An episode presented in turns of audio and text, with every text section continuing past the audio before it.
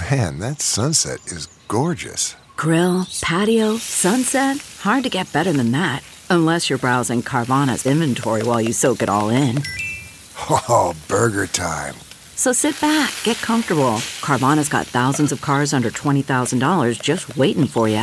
I could stay here forever. Carvana, where car buying meets comfort, meets convenience. Download the app or visit Carvana.com today.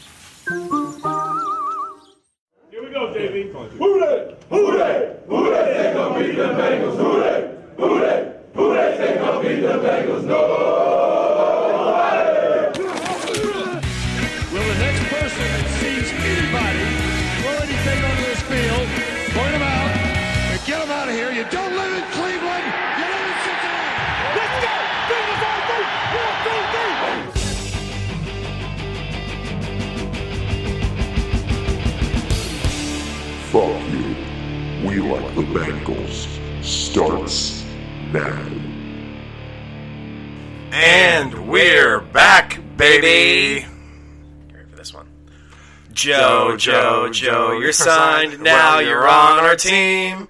Hoo day, hoo day, hoo day, hoo day. Winning is our dream. And welcome back to Fuck You. We like the Bengals for kids. I'm your host, Alex Schubert. Sitting across from me is Lloyd Johnson. Lloyd Johnson, the guy who I made sing "Row, row, row your boat," Joe Burrow edition. So we You know, we all gotta live in the, you know, let out our inner child every once in a while. every because every before every episode, I think we spend the most time, more than anything, just like what song should we do for the theme song, and we're just coming with like what's just what bullshit can we pull off. Spoiler alert: next episode, it's going to be a little Luke Bryan, and Lloyd made a really nasty face at me. He's still doing that right now. He's not thrilled. I don't like that face, man. My face said what it said.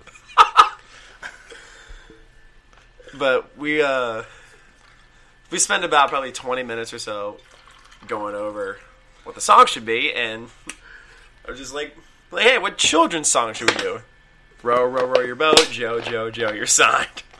I always Joe- come up with something horrible that would be uh, wildly inappropriate, or it was either that or i just had sex. Or rent. yeah that was i mean mean, it's a little whimsical. I, I couldn't see you singing a whimsical song. Well, I mean, for an age joke, I would. Man, how are you doing this week? I'm doing alright. I'm tired of shit today, man. Yeah, we watched. Uh, so I came over here to Lloyd's house last night. Kind of crashed here, um, but we watched. We ordered some NYPD pizza. Shout out, pretty good. Damn good. And uh, after that, I um, we watched a UFC fight. Which is my favorite. It's your Thing. thing. It's my favorite. I, I, I, I always I've always liked UFC, but I've never like been like fully able to like get into it. That's why I have to pick like how much do I try and explain like as stuff's happening. I'm like, Yeah. see, I was using the the footwork to cut off that quarter angle right there, and like Alex is looking back at me kind of blank. Like, I mean, I guess. I mean, I'm like, because UFC, I'm like kind of a, a, a super casual UFC fan, so I just didn't. Neophyte. The what? Neophyte. Yes. So I enjoy the part where they just beat the shit out of each other. Right, and I'm I'm you know used to do kickboxing and jiu-jitsu and all that. I, I was real into it. So to me, Yeah. I'll, I'll pick apart all the technical stuff. I can picture you being a bad motherfucker like ten years ago. Yeah, before I got all fat and gimpy. Yeah, Uh, know if I shit happens, and now I'm like, I'm like Jobby and Simpy. We've talked about Simpy. Simpy the simp and the gimp. the simp and the gimp. That's our podcast. I like it. We're out with fuck you like the Bengals and with the simp and the gimp.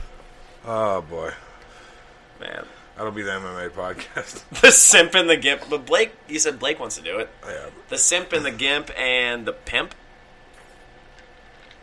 the simp, the gimp, the pimp.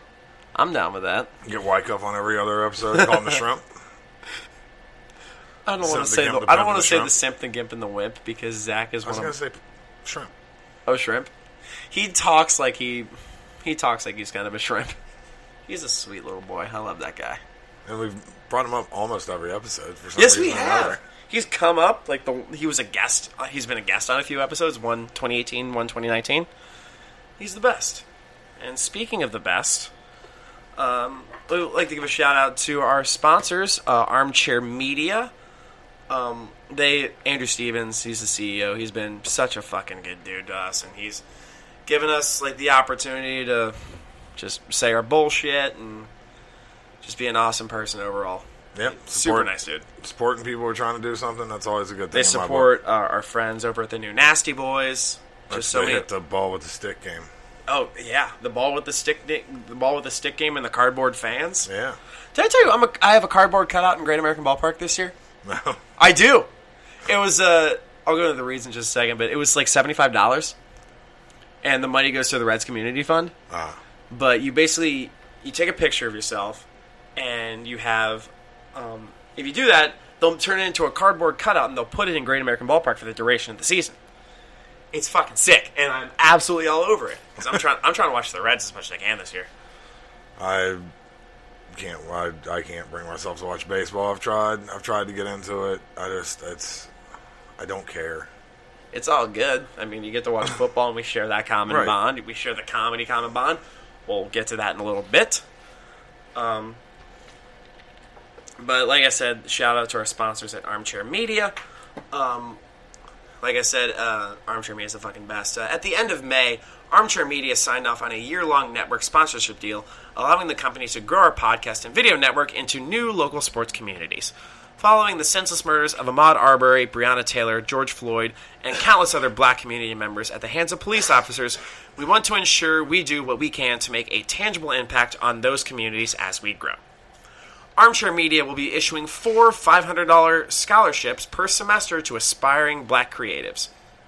If you've ever been dismissed as having an unrealistic career path, if you've ever been if you've ever butted heads with parents or teachers because they don't recognize exactly what you want to do with your life, if you have feared to express yourself or put your work into the world due to potential backlash, we strongly encourage you to apply. We strongly encourage you to apply. We recognize that there are creatives out there who may have bypassed college to pursue other avenues, who didn't get into college because their passions didn't translate to collegiate testing, or uh, who did not have access to the financial means to play for college. This is why there are only how many, Lloyd? Three. Three requirements for eligibility. Uh, number one uh, requirement: you must be a black creative. Uh, number two, you must be under the age of 21. And number three, you must sim- you must submit a project uh, such as graphic design, photography, writing, audio, vis- audio, video, journalism, and creative writing, or et cetera, et cetera, to scholarship at armchairallamericans.com. Again, that is scholarship at armchairallamericans.com. It's a really cool thing. That's awesome. It's the fucking shit.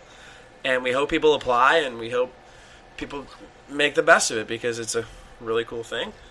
And everyone talks about it and it's fucking great. And uh, do you think do you think how much do you bet that people would um, would apply for this scholarship? Well, I'm sure anyone who hears that that's that's in that position would, would love to have some someone actually just hear them and support them for a minute on Yeah. hey I want to do this thing that's not you know the normal career path and everybody around them probably spends a lot of time going yeah you should probably What makes a life a good one? Is it the adventure you have? Or the friends you find along the way? Maybe it's pursuing your passion while striving to protect, defend, and save what you believe in every single day. So, what makes a life a good one? In the Coast Guard, we think it's all of the above and more. But you'll have to find out for yourself. Visit gocoastguard.com to learn more.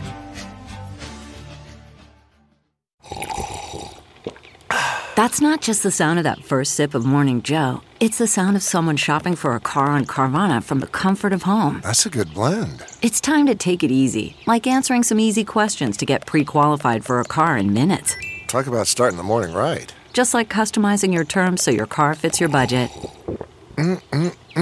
Visit Carvana.com or download the app to experience car shopping the way it should be convenient, comfortable. Ah. Do this you should that hundred someone percent. actually going hey we believe in you for what you want to do Yeah, a hundred percent. Because like you don't want to do this like, if like because I couldn't survive in the corporate world. I fucking suck. there's I- a reason I work with animals Yeah, a hundred percent. Like how if you wanted to place bets on how well I would do in the corporate world, which would be pretty terrible. Do you think there's like a website you would go to, or Uh, I believe there is. there is? I believe there's ones that is our friends. They are our friends. You uh, would you like me to talk about our friends at Bet Online? I would. I love that. Um, do, do, do. Uh, as sports keep coming back, so does your chance to bet on them with our exclusive wagering partner, BetOnline.ag. Major League Baseball will soon be in full swing, which it is, and there are no shortage of ways to get in on the action. BetOnline has all the odds, futures, and props for you to be on. Also, tune in as Floyd Money Mayweather joins the BetOnline team in a new segment called The Ice is Right, where he talks about his expansive jewelry collection. He'll give you the chance to win some great prizes and bet on the cost of his bling. Visit betonline.ag today to check out all the odds and up to date sports news. Don't forget to sign up and take advantage of all the welcome back to sports bonuses. BetOnline, your online wagering experts. Can we wager on uh, Floyd Mayweather in a spelling contest? Yeah, yeah. How like all right? You're the championship word is Pacquiao. Lloyd's got the that's stupid but also kind of funny face. No, it was uh, my immediate response was not okay. he just spells out every racial slur for because he said a lot of racist things about Pacquiao. Manny. Pacquiao. God, he's such an arrogant dude. He's a guy who's amazing at something and knows Yeah. it. Uh, yeah. Oh man, I 100% agree. He's like one of the best boxers of all time. He's undefeated. I mean, he might be the best defensive boxer that's ever fought. I, I don't doubt that at all. Because I remember watching the the Mayweather Pacquiao fight, and it was just like it was a super defensive fight from the start. That's how Mayweather fights, and that's what's been brilliant. Is you know, I, I'll make fun of him, but I'll watch whatever fight he's in. You know, I'll watch the f- fight. Will you pay for the pay per view, or will you go find somewhere that has it? Of course, I pay for every fight I watch, Alex. it, is it is illegal to not pay for the fights that you're watching. Thus, I pay for every fight I watch, Alex. You pay for every fight. Every And fight. You are a good and legal boy. I am. You are a good. I don't even know what streaming sites are. You are good. You are simple. You are safe. Simplest safe. Simplest safe. Simplest safe. That was a really good segue. What's the number one sign of a bad home security system? A home security system that's so complicated you never use it. This is exactly the type of security system SimpliSafe has spent a decade fighting against.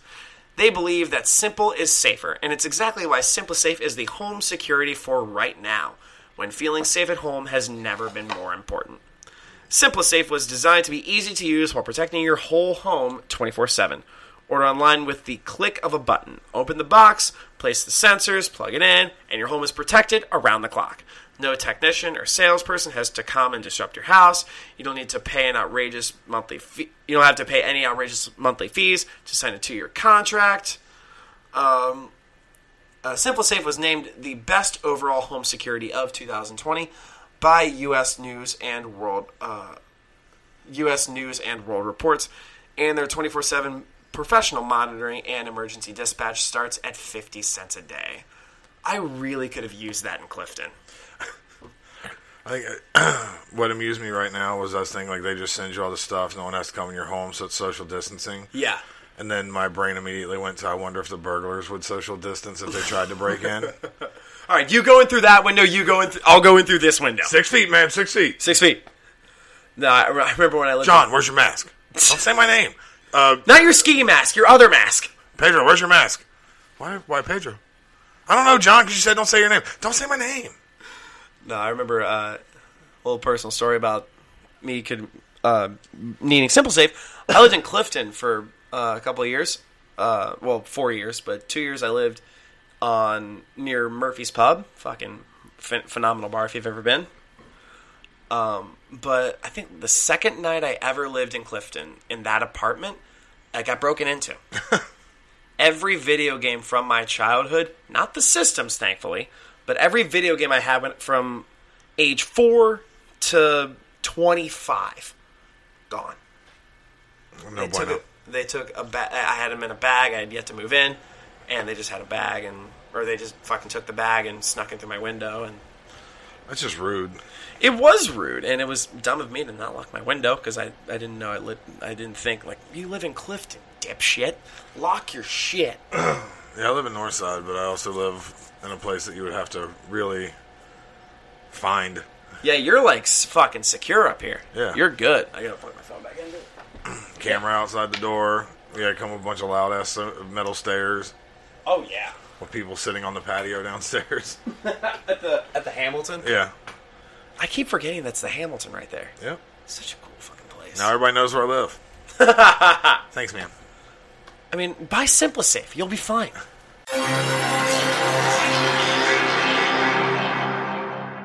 2020 has been the year of things happening that are completely out of your control. But there is one thing you can control, and that's shaving your bush. Our sponsors at Manscaped are here to remind you to do so. Now, in the past, we've talked about with the Manscaped reads how you can't use the same trimmer on your face that you use on your balls. That's just nasty. I've done that before. I feel gross. I don't feel good about it. But I'm glad the Manscaped is around so we can have just a completely different outlook on this stuff. Like the Manscaped Law- Lawnmower 3.0. The Manscaped Lawnmower 3.0 is a premium electric trimmer that's designed to give you a confidence boost through body image. Their ceramic, blade, and skin safe technology are designed to reduce nicks or tugs on your fellas down low. The Lawnmower 3.0 is also waterproof and comes with an LED light so you can manscape in the shower, in the dark, or in a dark shower, whatever floats your boat. They also just released their Shears 2.0 nail kit, which is the perfect add on to their Lawnmower 3.0 trimmer. The Shears 2.0 is a luxury four piece nail kit featuring tempered stainless steel tools, and it includes tipped tweezers, rounded point scissors, fingernail clippers, and a medium grit nail file. The Shears 2.0 nail kit allows you to pluck your eyebrows and trim your nails in style. On their website, you'll also find the crop preserver, an anti chafing ball deodorant, and moisturizer. This will help you tame that summer swamp ass with natural hydrators and antioxidants. You'll also, you'll also find the Crop Reviver, a testy toner that's like having a cologne that is designed for your balls. We won't judge you if we catch you sniffing yourself. Go to manscaped.com and check out some of these life changing products. In fact, listeners of this show will get 20% off uh, plus free shipping with the code armchair at manscaped.com. That's 20% off with free shipping at manscaped.com and use code armchair. It's time to grab 2020 by the horns by shaving that front trunk. Yeah, so we'll transition into some other stuff. Uh, so we're doing a special episode because your boy Shuby has had a lot of stuff happen. He wants to you about his jail love. My jail love. His name is Hector. no, no, for And the he sweats so nice. he sweats so nice through his nippy nippies. What, Invader Zone type shit? Probably. So yeah, like I said, for the first time, and I can safely talk about this because the legal process is almost over. Um, but for the first time in my entire life, uh, two months ago, yesterday, the first time in my life, I got arrested. You hoodlum. My dad was pissed. I do need Simplisafe to keep out this riffraff. Yeah, I don't know how I'm allowed in now that I have a fucking criminal record. So yeah, I can safely talk about this now because it was during a Black Lives Matter protest. Yep. Uh, so I was gonna tell. I'll tell the whole story. It's fucking. It was a wild night. It kind of went viral a couple times because a lot of people were like shooting videos from like inside the jail. Yeah. Um, So when I got, I, I started out. It was like seven o'clock. I went to. I forget what the name of the park is, but it's like in between OTR and Clifton. There was a giant, like giant rally. When I got there, people were like kneeling and holding up fists and shit. It was like a, um, it was like it was kind of a moment of silence, and and then after the moment of silence, there were people on megaphones, which get a microphone. Megaphone is like only so effective. Yeah, but you can't really carry a microphone.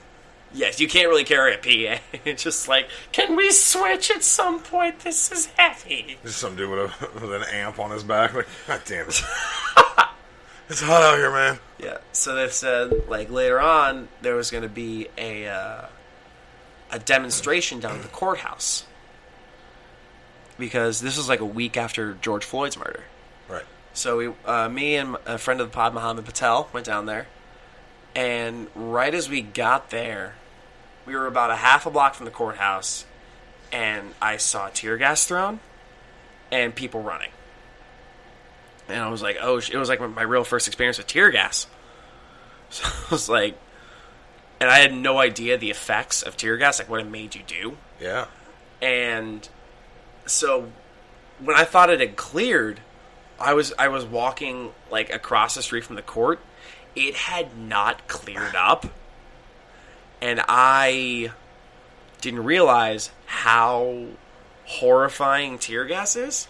Yeah, there's, there's a reason most, you know, we don't even use it in war, really, anymore. Yeah, because it's too it's it's one of those things you can't describe until you experience it. It's like it it lit all of my breathing canals on fire. It's the best way I can describe it. Yeah, it's pretty gnarly. I've uh, I've been pepper sprayed, maced, I wasn't pepper sprayed or maced. Thank and God. Uh, those suck pretty bad. And I I uh, and they did like the weak version of the tear gas for the ROTC program thing I was in, like the mustard, not mustard gas, but like the whatever Mustard gas was like kind of a war tactic back in like World War One, wasn't it? Yeah, but they call them like the mustard gas test and what like where you actually have like the sealed thing and then you lift it up and try. They do a very, very, very dumbed down version of that for like ROTC people. Does that hurt? Yeah. Oh my God! Why would they do that? Yeah, I mean, you have to sign up for it and have to like, if you're under 18, you had to have like parents sign off like five fucking things to go do it. Yeah. And I don't know why, other than it was just something to do on a a Saturday, I guess. just get, just inhale. And I mean, it's it's. I can't stress enough. It's not like the real thing. It's this super, super, super diluted version that. Oh yeah, because like, all right, we're gonna, yeah, it's gonna be real bad. Like, we're gonna give you this light version of a horrible thing. No, we're gonna give you the horrible thing, and you're gonna be locked in a chamber, and you can't do anything. Yeah, no, they, they can't do that to, you know, normal citizens. Luckily, So when I, uh, the moment I inhaled it, I was walking across uh, the street from from the courthouse, and I felt it. I started. I inhaled. I had a mask, glasses, and gloves on for protection from all this shit.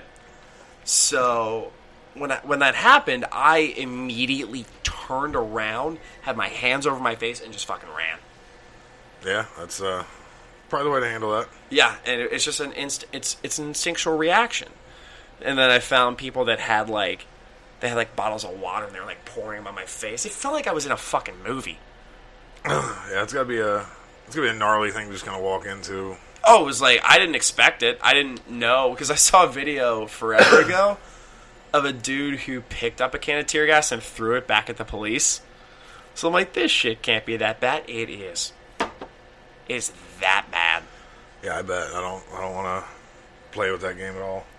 So after that, we were all. That was like my that was my only experience with tear gas throughout the night, and I think my face only hurt for like 20 minutes after that, but I was fine after that. But that was my only experience with tear gas. So after that, we were we like met up with like groups of people. We had no idea who any of them were. So we were just like like we're here for the same cause, so we're just gonna go out and fight and chant and do all this shit. We saw like there were like cars like honking their horns, and I saw I have a video of one car like doing I w- I don't want to say donuts they're like driving in a circle just around uh, I want to say Liberty in OTR they're just driving on Liberty Street just doing random shit. And we were just all chanting. We were all like cop cars would occasionally like drive up and scare us while we were chanting. And it would like split us up. And I'm just like I'm just like screaming like stay together! Stay together like me my dumb face leading the pack.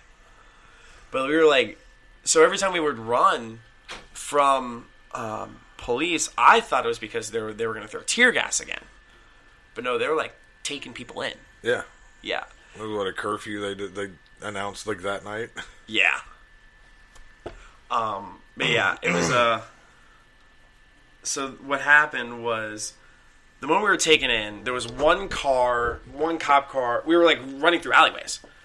One cop car came and we avoided that alleyway. Then another cop car came and we avoided that alleyway. It's like, oh shit, we're just running back on the street now. and um, when I ran out back out on the street, like kind of like the normal city, I heard a phrase that I have heard many, many times on TV, and this for the first time in person and at me: "Get on the ground." And I was like, "Yep, I know what that means." Yep. And I dropped, and they put uh, like zip tie cuffs on me Yeah. and we were just sitting there for about I want to say like a half hour. Well, it was we were taken in by the SWAT team, Yeah.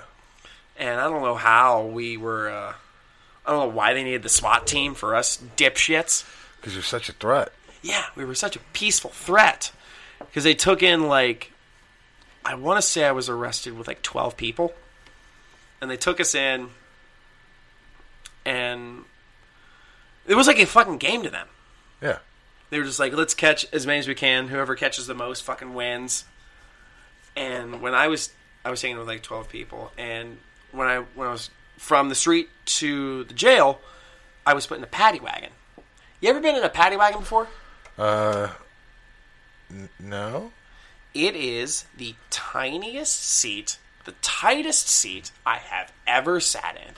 Like you got your hands behind your back, you have like this much room combined on both sides, like just about give or take eight inches of room. You have no room to like wiggle or do anything. It was it was very uncomfortable. I mean, give I sound very stupid complaining about like first world problems. Like I didn't have much room to sit. Well, no, I mean, you're just telling the story what happened, man. Yeah. And I was like, thankfully the ride to the jail wasn't long, but they had us all outside of the jail. There was like a, a courtyard area per se. It was a concrete area. They lined us up. Like we were all in rows, hands behind our backs, uh, kneeling or sitting, and there were people saying like, "I need to piss real bad." Thankfully, I didn't have to. So they had us all kneel. We were. Uh, I was taken in with uh, a couple friends of the pod, Mohammed Patel and Connor Lochran. They're both comics. They're both funny dudes. They're both good dudes. And Hoodlums. hoodlum. They're they are now hoodlums. So I was outside for a good, I want to say four four and a half hours because they were they t- they took in over three hundred people that night. Yeah, I, uh, the next morning, my whole, like every social media, everything I had was just covered with people like, oh, I just got home. Yeah. Uh, and I was we were out I was outside for about four hours because they were processing people one by one by one.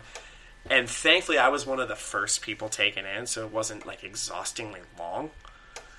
It was from outside to I think like a processing photo or something like that.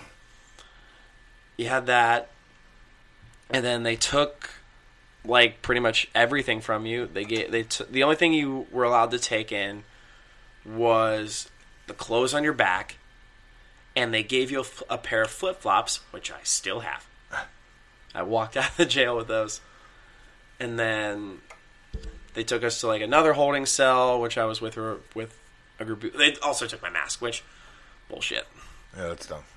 I, I forgot to ask if I could like wear my mask. I should have, in retrospect. And if they said no, I'm like, that sucks. That Yeah, could have been an extra, uh, that could have been an extra talking point. So they took us to like another uh, like another holding cell. I was there about hour, I'll say. And then it, we went from that holding cell to the phone call room, which um, uh, I've seen that you get one phone call and then you're good. I got one phone call every 20 minutes, which is fun for uh, which is good for me, but bad for the people that I called because I made a lot of phone calls. I made about five phone calls to friend of the pod, Rachel Laswell. Just one of the sweetest human beings I could ever, ever meet. Yeah, she uh, she seemed like she was working her ass off during all of that, trying to make sure. I'm gonna Venmo her, and she and my my dear mother, Deb Schubert, posted my bail because when she when she found out, she was like, she's kind of pissed, but like she was like, "You're fighting for a good cause."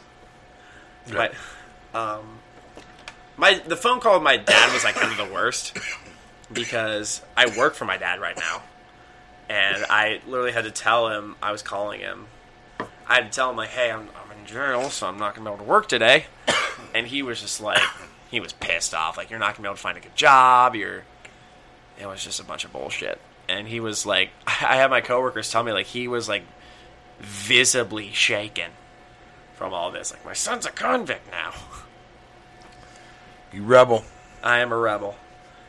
So I spent a good, probably four hours in the phone call room, just waiting and doing absolutely nothing.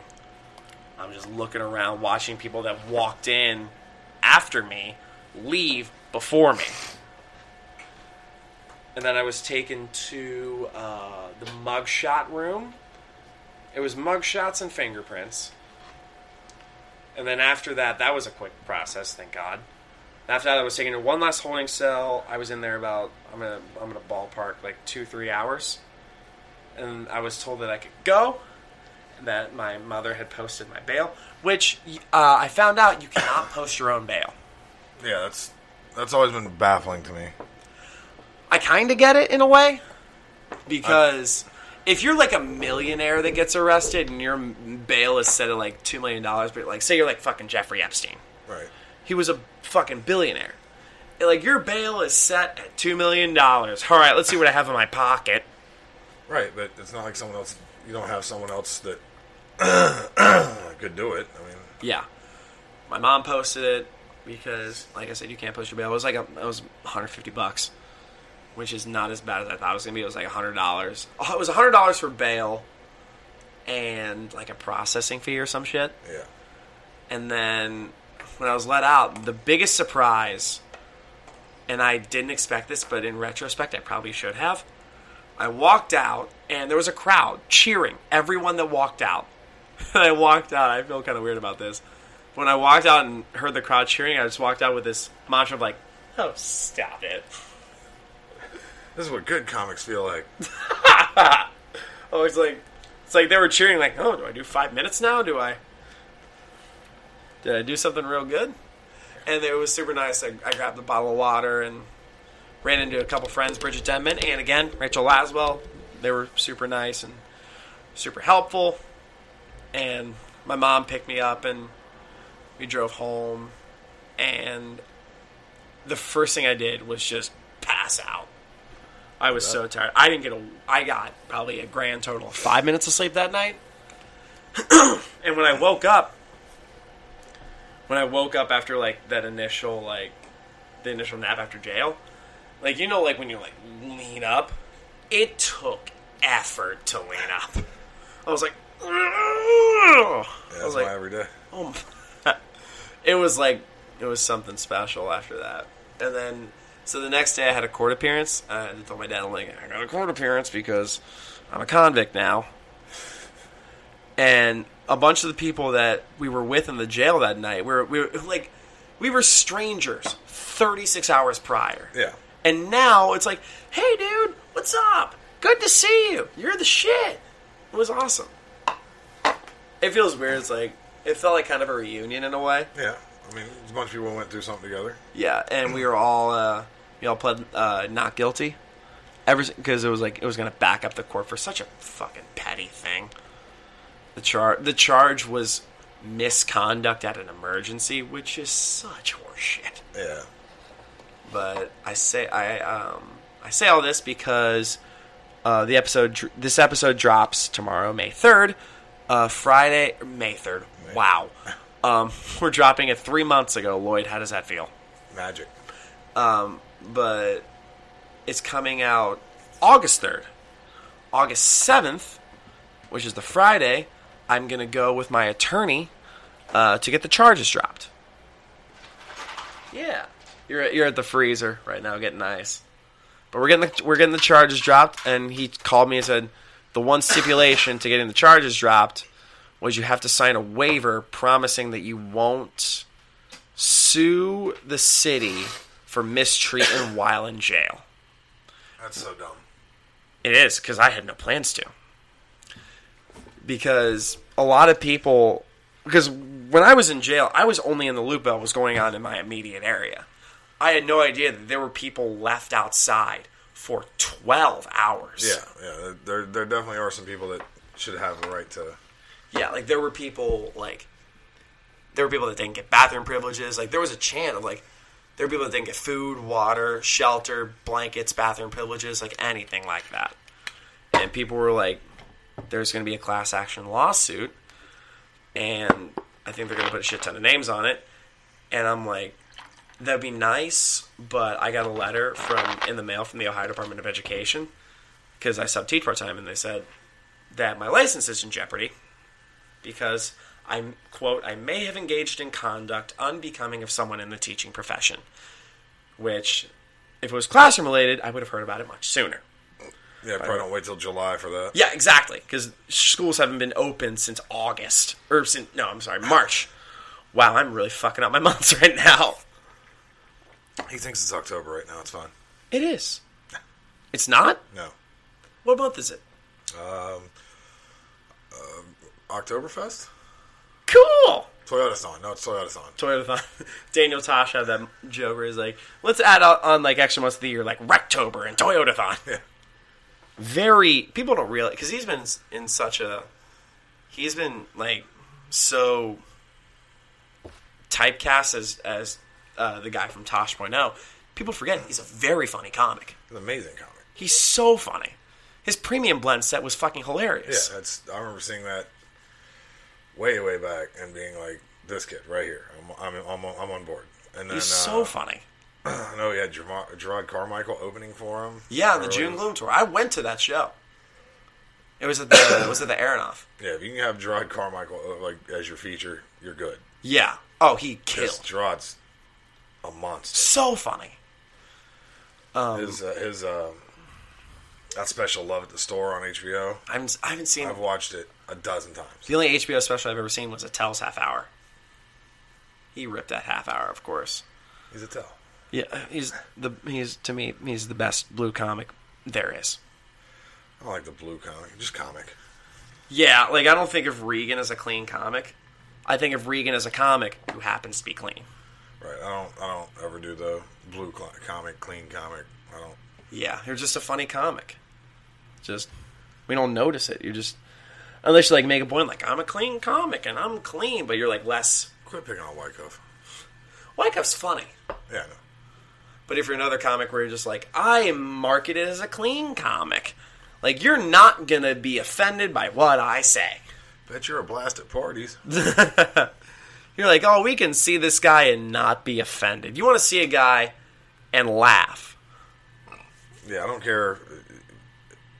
I'm, I'm more or less unoffendable, I believe. Yeah. I think we discussed. You this can't like we discussed this a little bit last night. You can't offend me.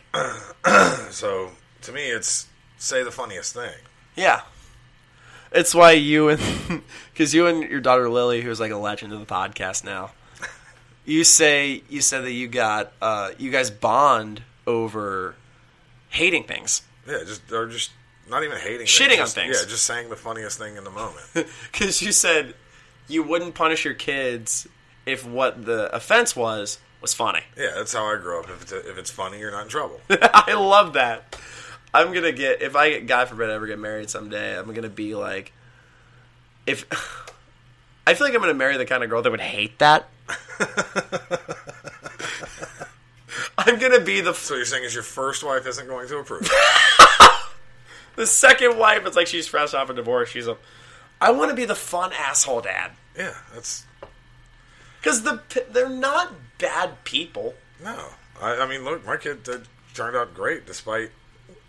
despite everything, despite all things considered, Yeah, she you know, graduated from school a year early, top of her fucking class. She's, she rules. yeah, She read. funny. She read uh, boner chew ads yeah, Blue Chew ads on our podcast for uh, for Sims money. and stared me in my face as she did it. The entire there were like three people in the room and they were all red faced as she was doing it. She looks at me like, it says add personal story. Do you want me to add a personal story to this, Dad? I'd rather you didn't. I know. I'd rather you. I'd rather you not.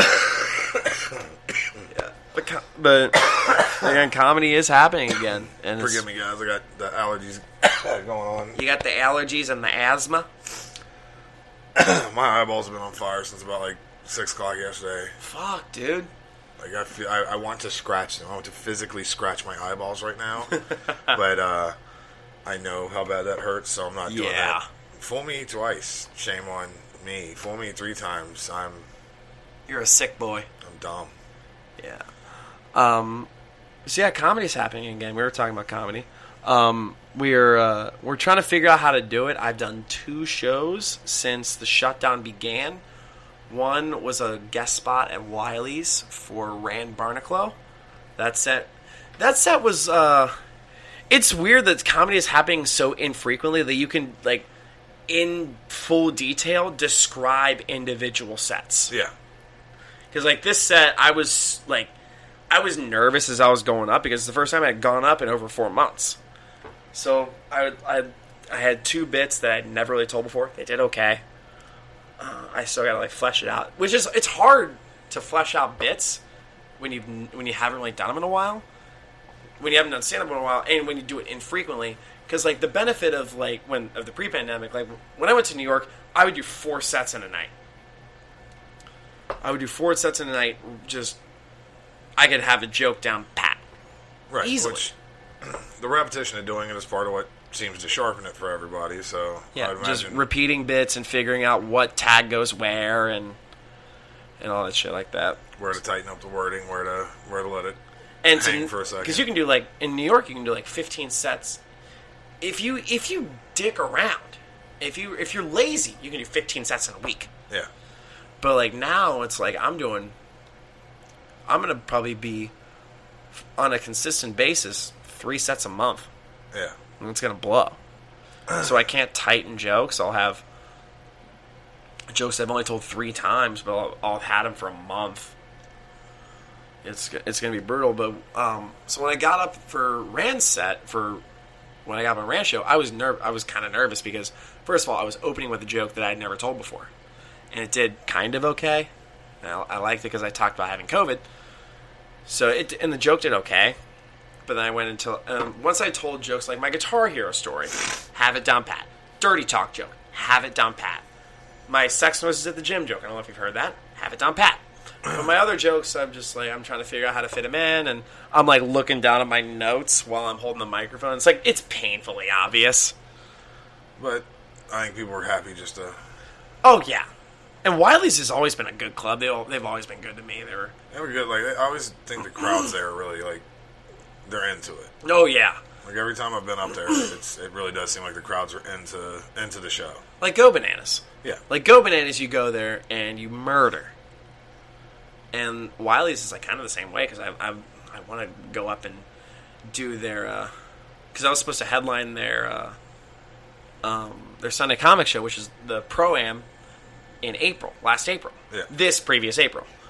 Um, but I couldn't do it because of COVID, so I'm just like, damn it, I got to start all over again and be it's it's hard to like figure out a consistency when you're only going up three times a month. Like you really gotta, you really gotta figure shit out. and it sucks. I will say, like some of the comics I've run into here and there are a little more willing now to kind of try a bit on you.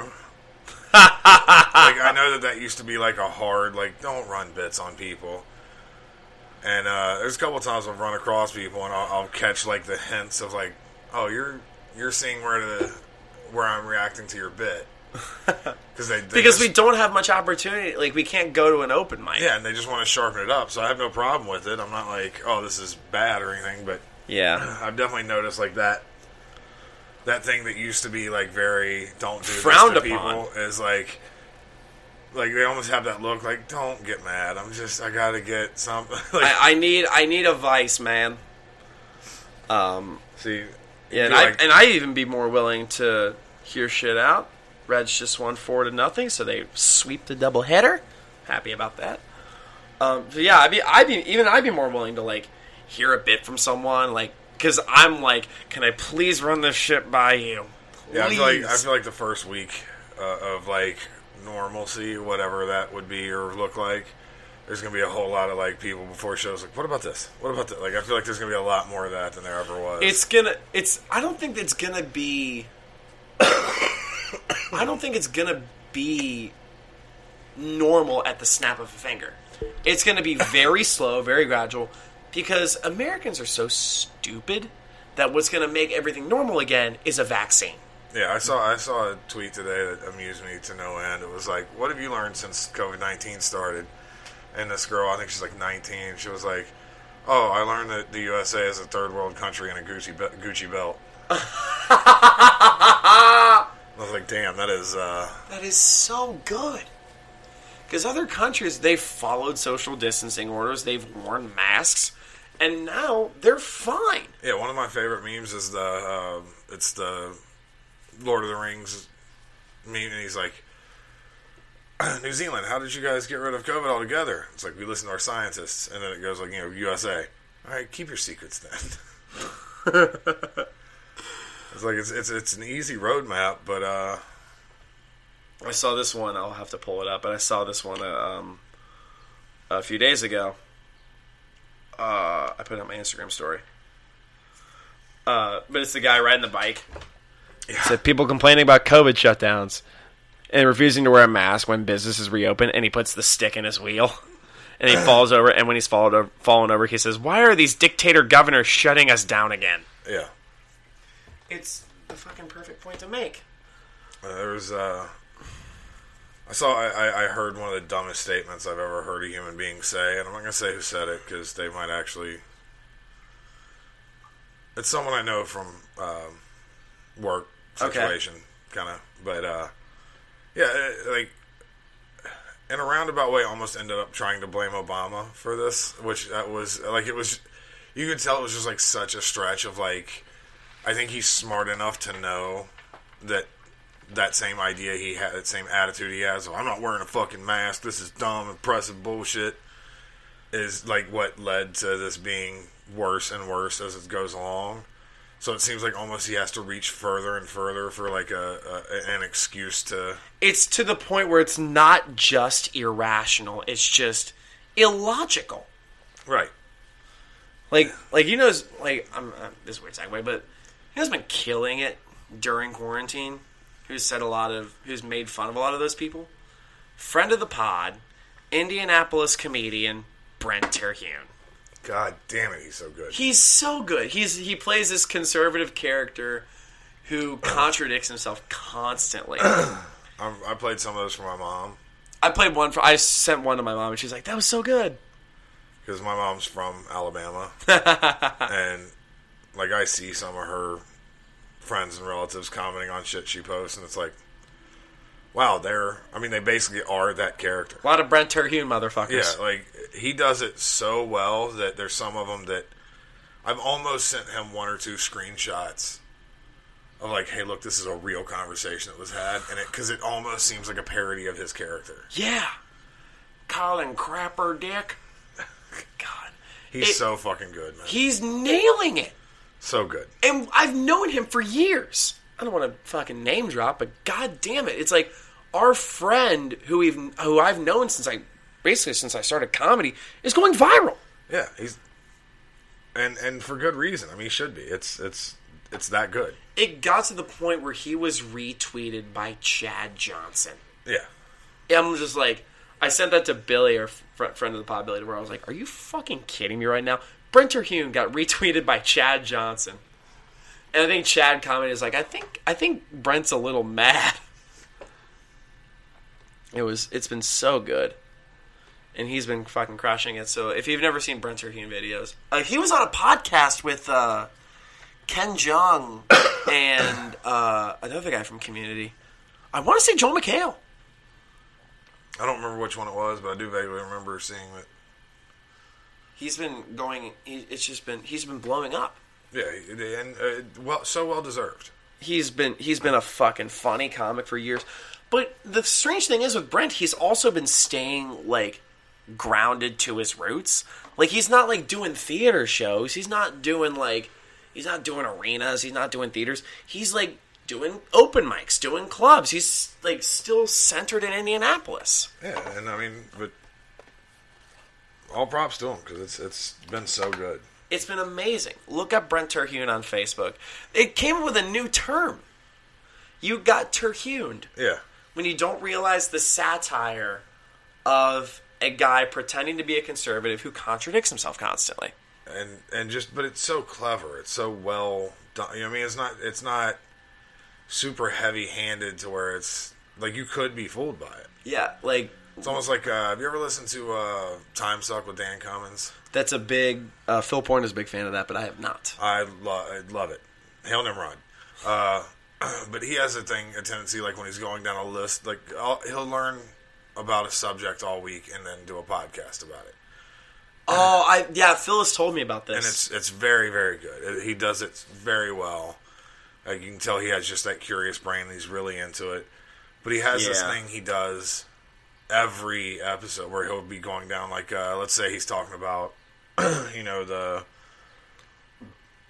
you know the the Green Hills murder or Green Hills killer or whatever. He'll be like, oh, he was raised in blah blah blah, and this was you know he went to this school, he did this.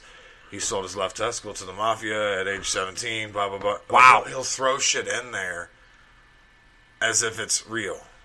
And because then- like but it'll sound, it- it'll be just enough off where you're like, what the fuck? And uh, every week, someone writes in, like, dude, you had me on that one. Like, because at the end, he'll be like, I'm just kidding. That wasn't, that part wasn't real. But if you, like, if he gives it long enough, you know there's a lot of people that are like, like, he did one about, uh, I can't remember, one I was listening to not too long ago, but he, he literally said that the guy had, like, a, a conjoined twin okay, that also got charged for the crimes he committed. and there were like five people that wrote in. Like, I got so wrapped up in thinking about that that I missed the part where you said it wasn't real. yep, And same kind of like, if you do that kind of like parody joke subtle enough and well enough, it can really can really hit. hit. And Brent, he's done so good with that. Like, Yeah. he does that parody character so well. And I've met, because he's I've been doing it for guy. for three years now. right. But I, I, you know, growing up in Alabama, I've met that guy. Yeah, So when he does it, it's like, oh, you know my cousin. like you're just parroting what he said the other day in his truck on Facebook. and he's got the look for it. Yeah, he does. Like he's buying, like he has MAGA hats in his credit card history. Yeah. He has Mike Pence shirts in his credit card history. He has fucking flags in his credit card history.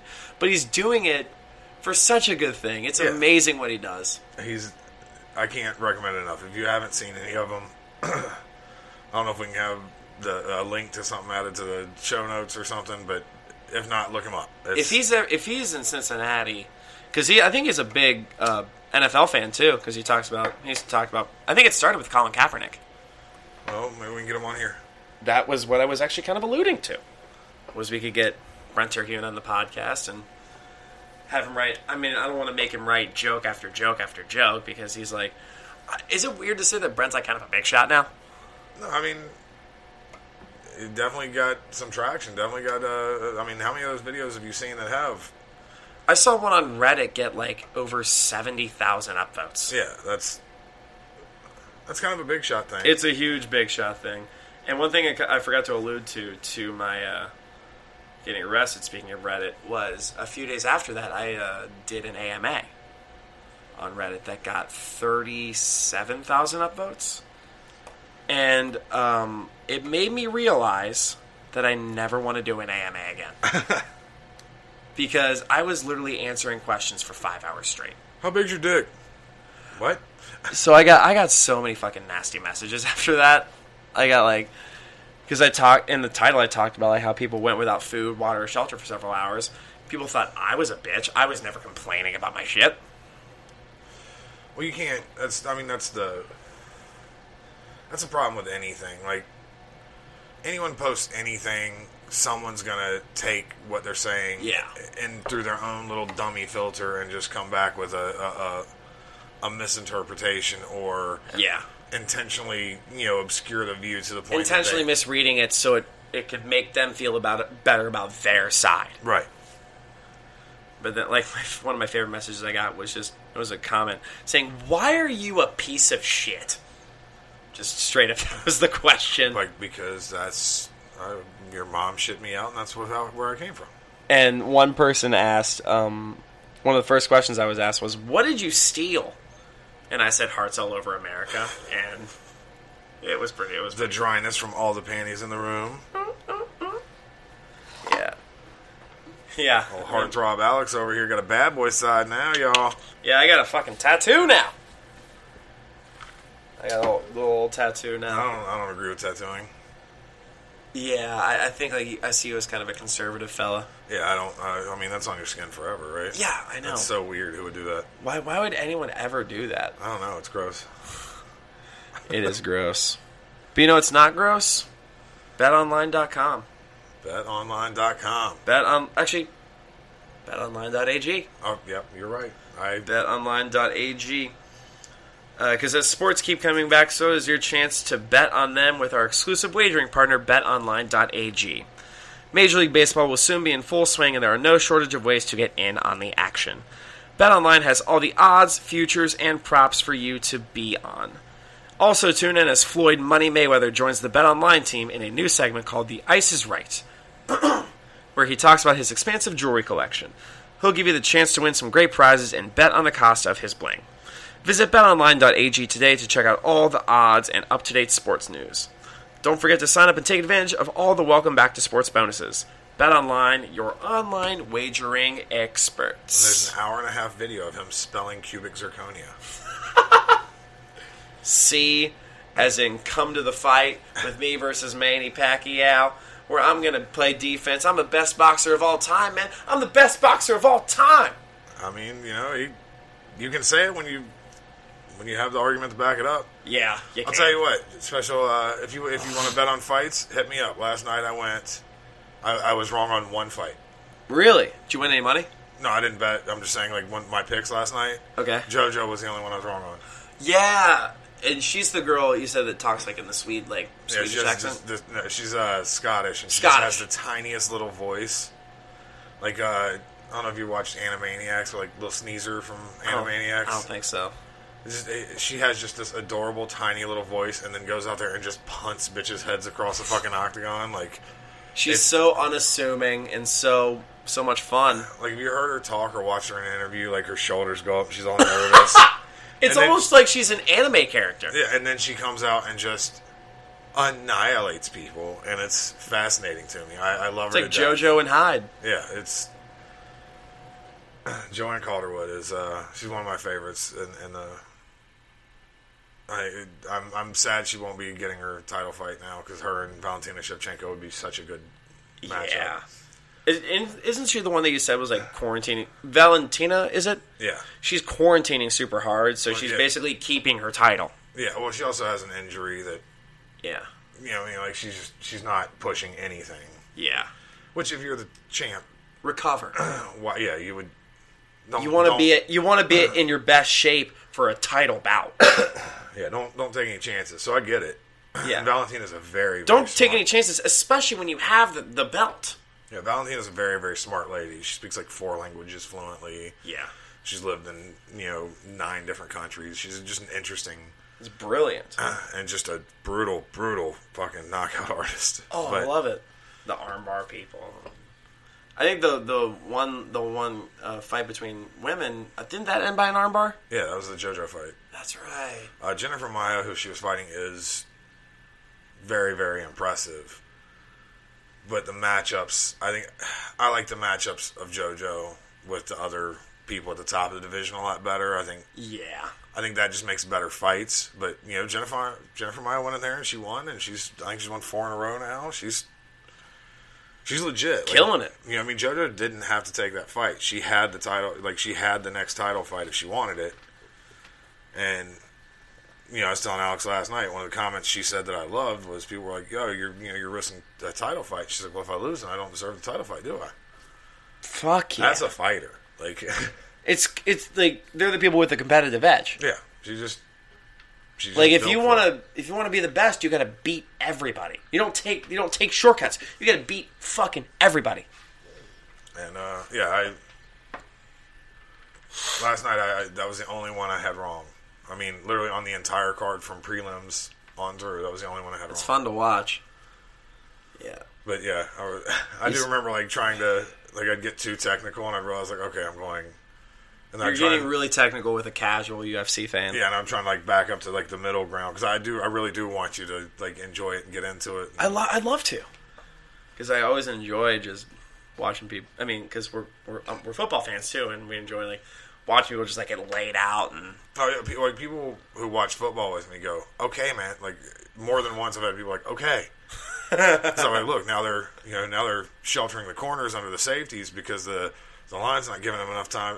like you know, I mean, I, I like, always want I, I always want to see the parts of how everyone's adjusting and doing. Like that's my favorite part. yeah, just making like just making second half adjustments and that's what Marvin refused to do. or just seeing how players, you know, you know, watching, uh, like watching Revis trying to shut down a, a, a, a wide receiver that could beat him on technical stuff.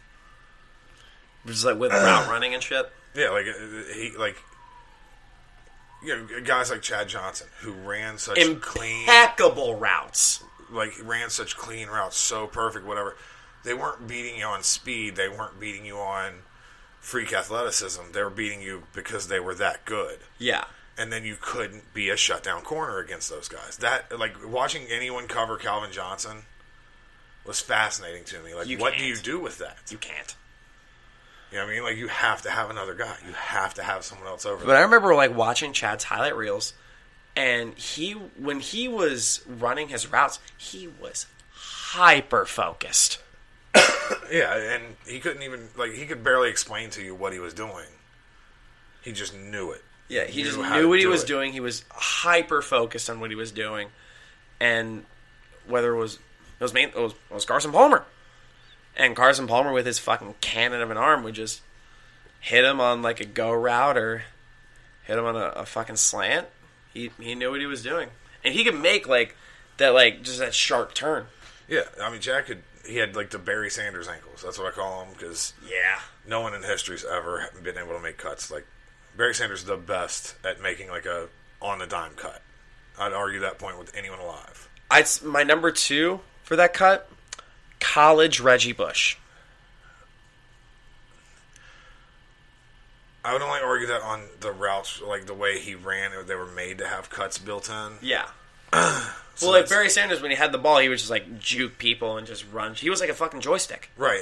What I'm saying was with his, it wasn't like it wasn't planned in. His would be like a straight ahead run, and all of a sudden he's on the other hash marks, and then back to the others, and Yeah. like he extended plays that weren't planned to be. You know, like he'd have something that's supposed to be just a three three yard run to get a first down, and then just could cut people up that well. That's what always impressed me about him. That's kind of what Manziel did in college. Yeah, uh, and that instinct is just it's just not something. There's no teaching someone that. That's you have it, you don't. You Yeah. It was, uh, I think, I f- it might have been Belichick, but he called that, he called Manziel a recess quarterback. yeah. It's like just juking people and Uh, going crazy and shit. who was uh I think Andy Reid said that it was uh it was uh, the call him the longest yard or no no he, he wasn't talking about uh he, he was talking about someone else he was talking about uh Ramsey maybe Ramsey? not Ramsey Ah, fuck I'm trying to remember who it was now and my my brain's NFL skipping. player? Longest yard player? No he, called it like a youngest he said it's like the longest yard play anytime that guy rolls out and I can't think of who it was he was talking about The one name that's jumping out at me is Randall Cunningham. And I mean, it was it was someone very contemporary, someone recently. Oh, it's got to be Mahomes. It might have been. Yeah, now I'm thinking about it, it might have been. But he's like when it roll when he roll when he rolls out, it's kind of like that young, longest yard play, like where everyone's just like, well, we'll dick around and see what happens. Like he gets out, and then it's just there's no planning for what to do once he gets out. I guess is Yeah, you just got because like Mahomes is so good at that because he he could roll out and he also has the benefit of having Tyreek Hill, Travis Kelce, Sammy Watkins, Mecole Hardman in a pinch. yeah. He's got the benefit of having fucking speedsters and possession guys. He's it's arguably one of the best, probably the best receiver corps in the NFL. yeah, and I mean, what a fun thing to watch when it all comes together. It really is. And speaking of people who say that they have the best receiver corps in the NFL, one guy that said his receiver corps could be the best guy, one of the best corps in the NFL, was a guy that was recently signed to a rookie contract. Who might that be, Lloyd Johnson? Uh, uh, Archie Manning? Good guess, Archie Manning. Am I right? You're not. I'm not right. God damn it. It's on the paper, motherfucker. I'm so dumb. You're so dumb. Stop it.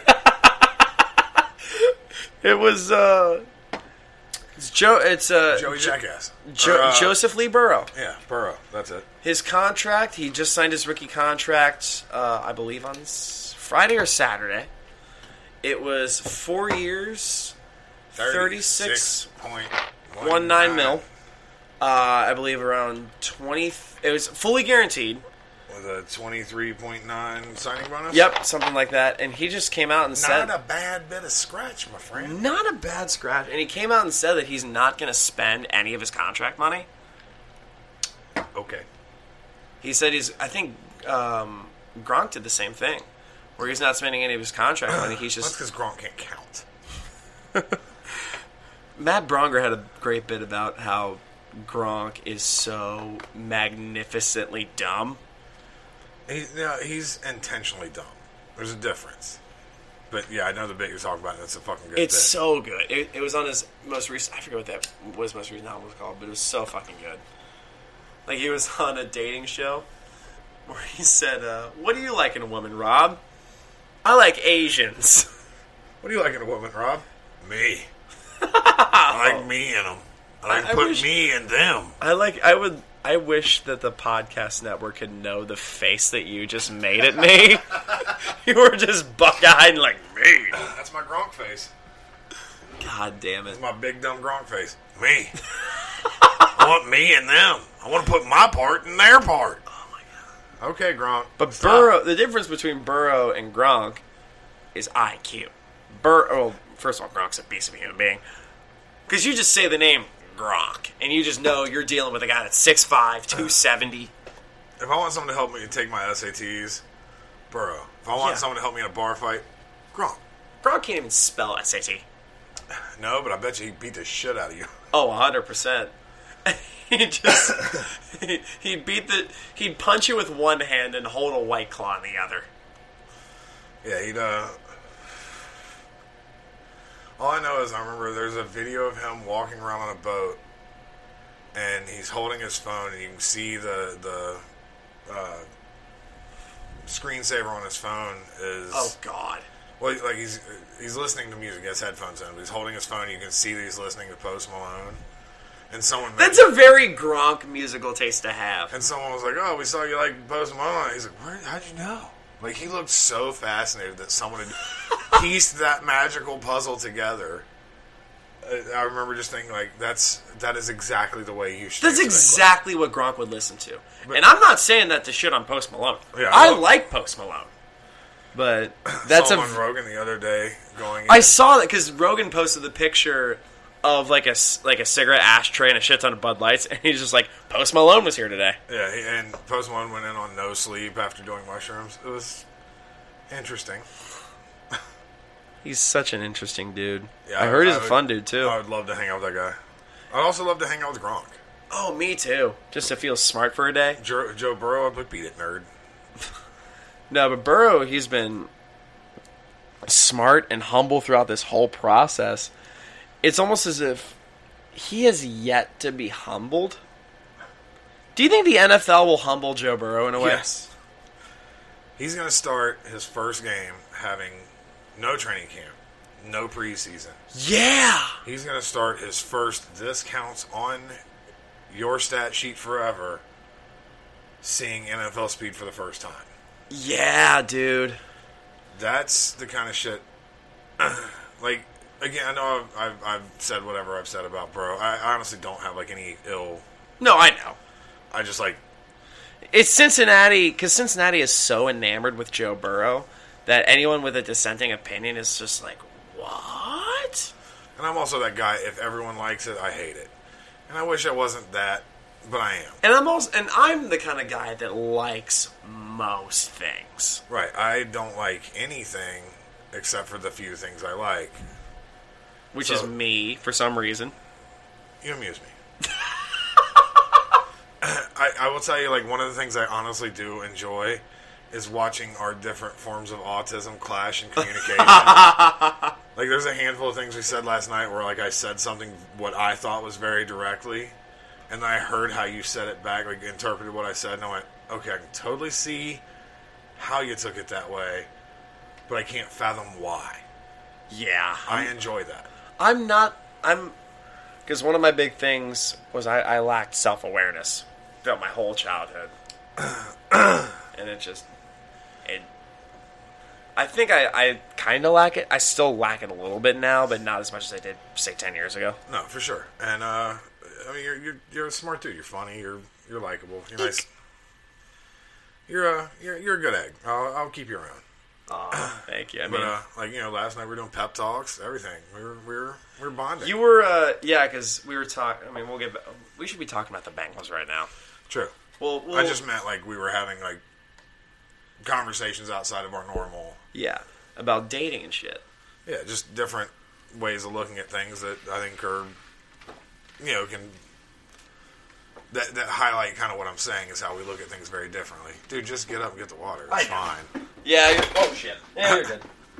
So, uh, no, but like it, it was a, it was a lot of fun last night. Actually, having Alex over, we're just watching fights, hanging out. Like no, you know, we didn't have like the pressure of oh, we're doing this next on the podcast and this. Like, I mean, we were talking about it. Yeah, we bit talked because we're about it. recording tomorrow, and we're going to record in about a week and a half with my friend Danny Ruffalo, who is shit.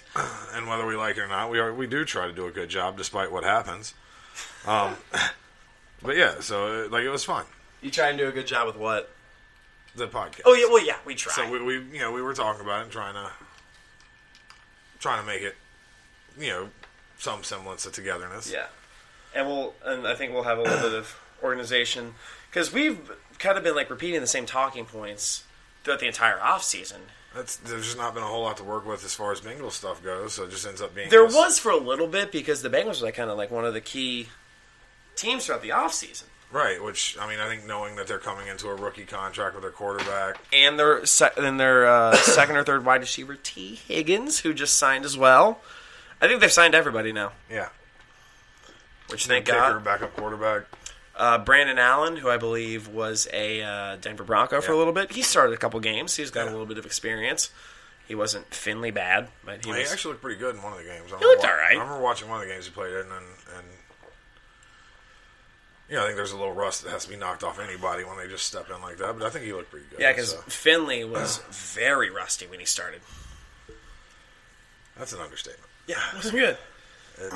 Yeah, but uh, so I, I mean, it has been an interesting off season for the Bengals, which is a change. But Yes. yeah, we we're gonna hit on a lot of the same things when there's not the normal week to week. Yeah, and now that there's not a preseason, it's gonna be- preseason's canceled, if you don't know that. So the Yeah, because I, will I saw it was originally I think the Hall of Fame game was going to be the Cowboys and Steelers, Yeah, and I'm like, oh shit, football starts this third. No, it doesn't. no, it's uh, I think it's the September 13th now is the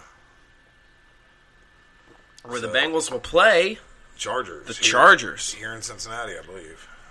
I don't believe so. I do, pretty sure. Let's see. Oops, I closed out of my internet. Let's log out of Pornhub and uh, let's see. You're right. They play at home, and then they play the Browns. Which, is, by the way, this is our roast schedule. Yeah, Chargers, Brown. We haven't even discussed this yet. Chargers week one, Browns week two, Eagles week three. Uh, Browns and Eagles are both on the road. Then Jags week four, uh, Ravens week five, Colts, Browns again, Titans, who I like them a lot. Um, someone had to. Steelers, the Washington football team. That's such bullshit. What? The Washington football team. I mean, it's better than the Redskins. Oh, and I love just the the it. simplicity. Dan Snyder was just like, fuck it. Yeah. Washington football team. And their logo is just a W. I like it.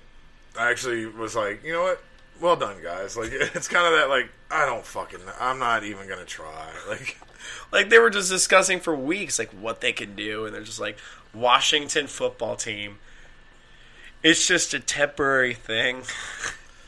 I know there was one that we were talking about being the Lightning, and I'm like, isn't that just the Chargers?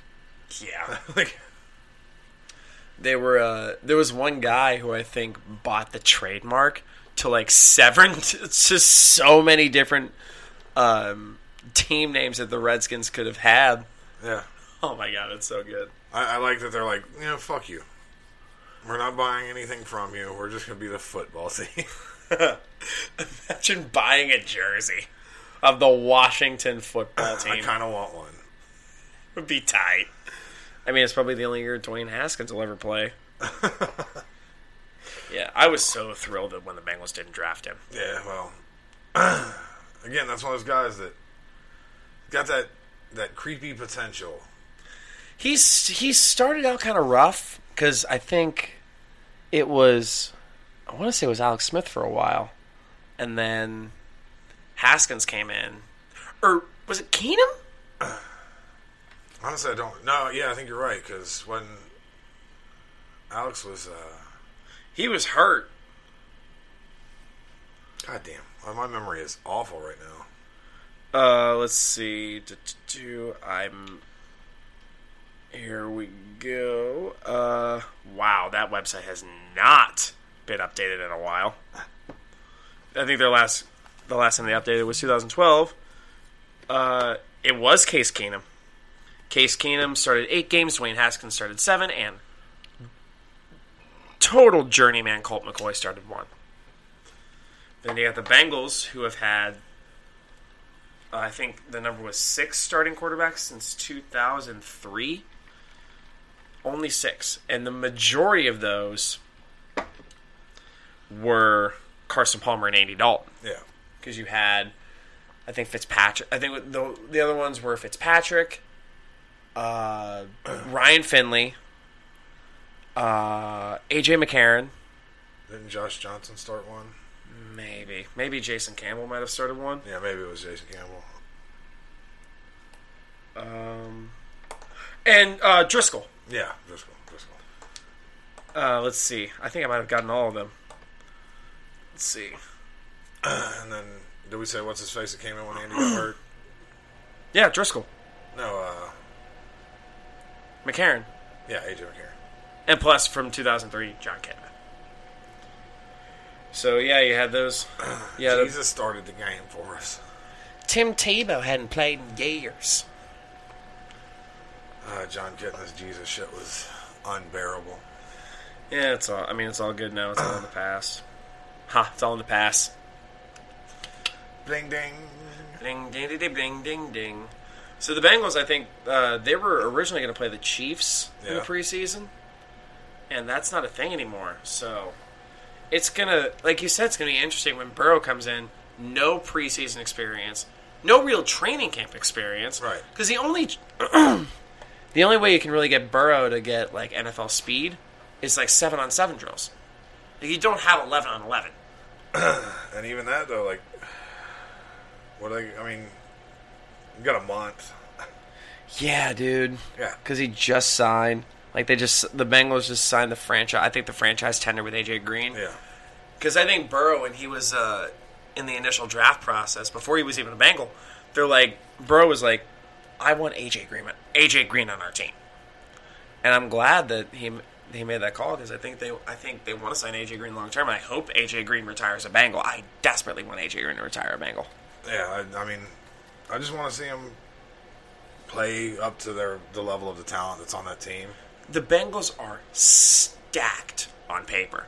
Mixon, a running back who's probably going to be a Pro Bowler within the next two, three years. Think about it this way: Mixon was a good, like a, a top five running back with an Oklahoma. offensive line. No, I'm saying with an offensive line falling apart around him and passing threats that were barely threats for most of last season, and he still was a top five guy. What would he be He, with a, okay, so he didn't score a touchdown until the game against the Raiders, which was Right, a while. You understand what then I mean? Then he exploded. Right when they the started, on. they started using him how he played, and, and, and it. But what I'm saying is that he was doing that with when they knew he was going to be the guy running the ball. Like you know, Yeah. the other team knew.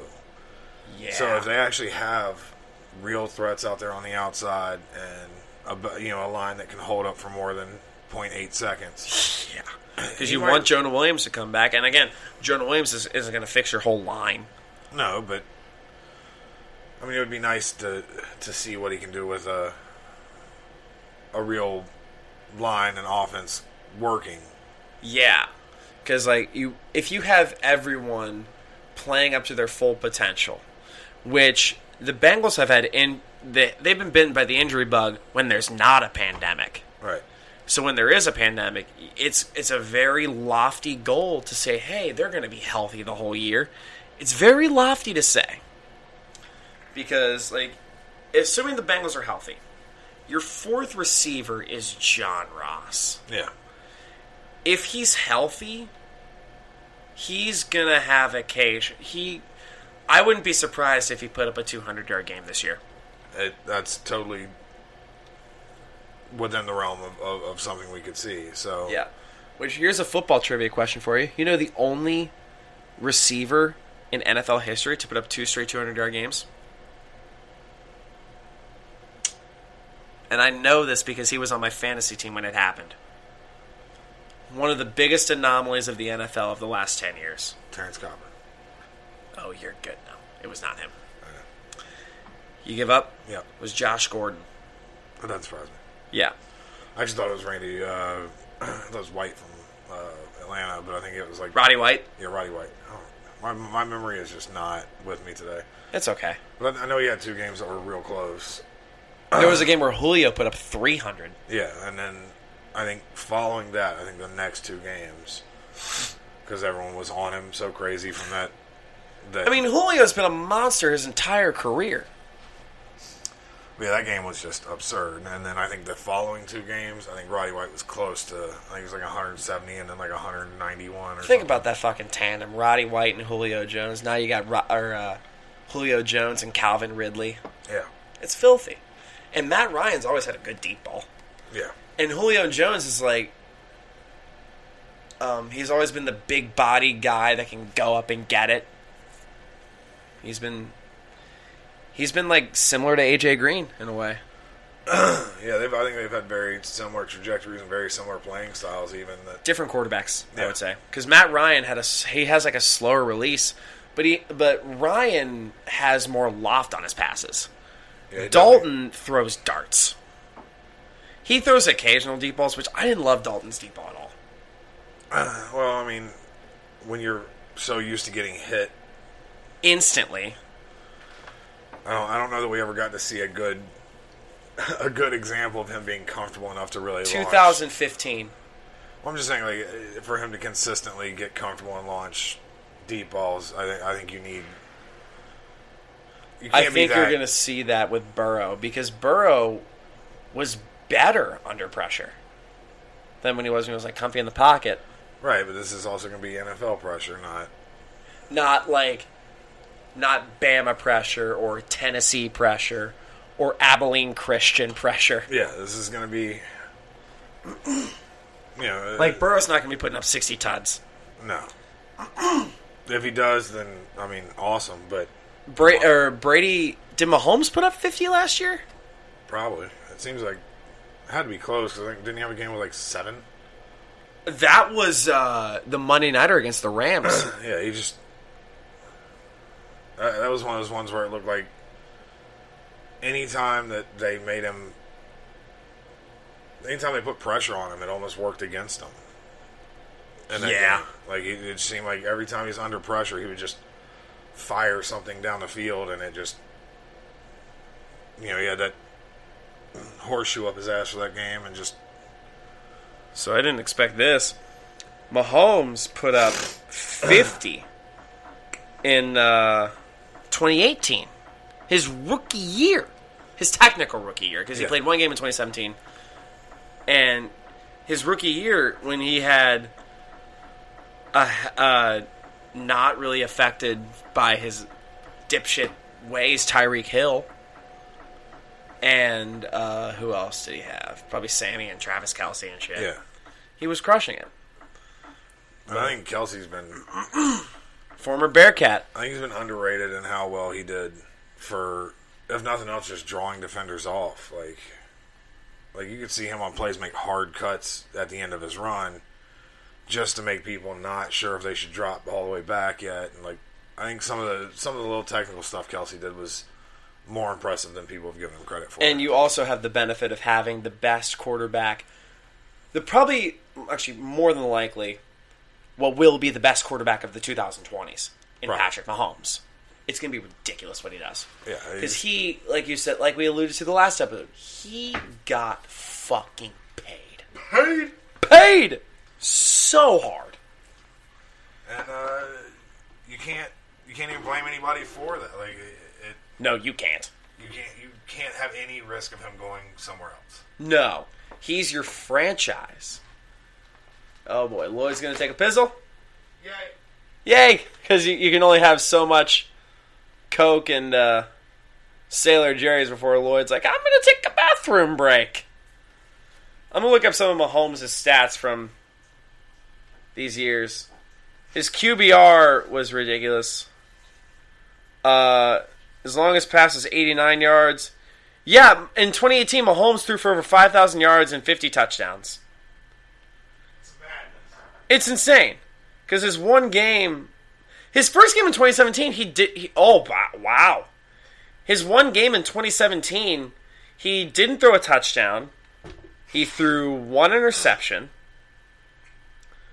Uh, but he threw 22 of 35, 284 yards, and that was and you were expect because he was a top 10 pick. He was the pick after John Ross. Yeah.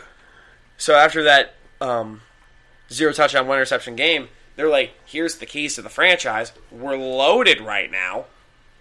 I don't think anyone could have predicted the year that Patrick Mahomes could have had because the I remember drafting a fantasy football team that year in 2018, and I chose Garoppolo over Patrick Mahomes.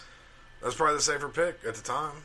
It was the safer pick at the time, and it was for my backup quarterback. We got to start a comics fantasy football league. We should. I mean, I'll probably talk to some people. I mean, like we've done it in the past. Like my, the, I always say the best thing that's ever happened to me in fantasy football was in a comics league.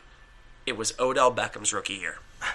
He tore up the NFL, and I picked him up off the waiver wire because Victor Cruz was my wide receiver at the time, the salsa guy, and he got hurt, and Beckham was on the waiver wire. So I'm like, Giants wide receiver, Giants wide receiver, and ever since then, Beckham was my guy. Now, is he washed up? Kinda, but Oh, he looked pretty good. he, he I mean, the, the game that he played against the Bengals, he did have a really pretty touchdown catch. And I mean, just overall, he looked pretty good. He looked like a good receiver on a much weaker team. Which is crazy to think of the Browns as much weaker than the Giants. Well, I mean, the Giants, what for whatever, their offensive line is usually, you know, middle of the pack or better. Yeah. But you had Eli Manning at quarterback, who. Is he as good as people think he is? I think he's as good or better than a lot of people give him credit for. Really? As far as just a guy who gets what to do, when to do it, how to do it, is he gonna wow you with you know a Mahomes type seven touchdown game? He No. never really had because I rarely watched Eli Manning play, but he didn't really like wow. And Peyton was the same way.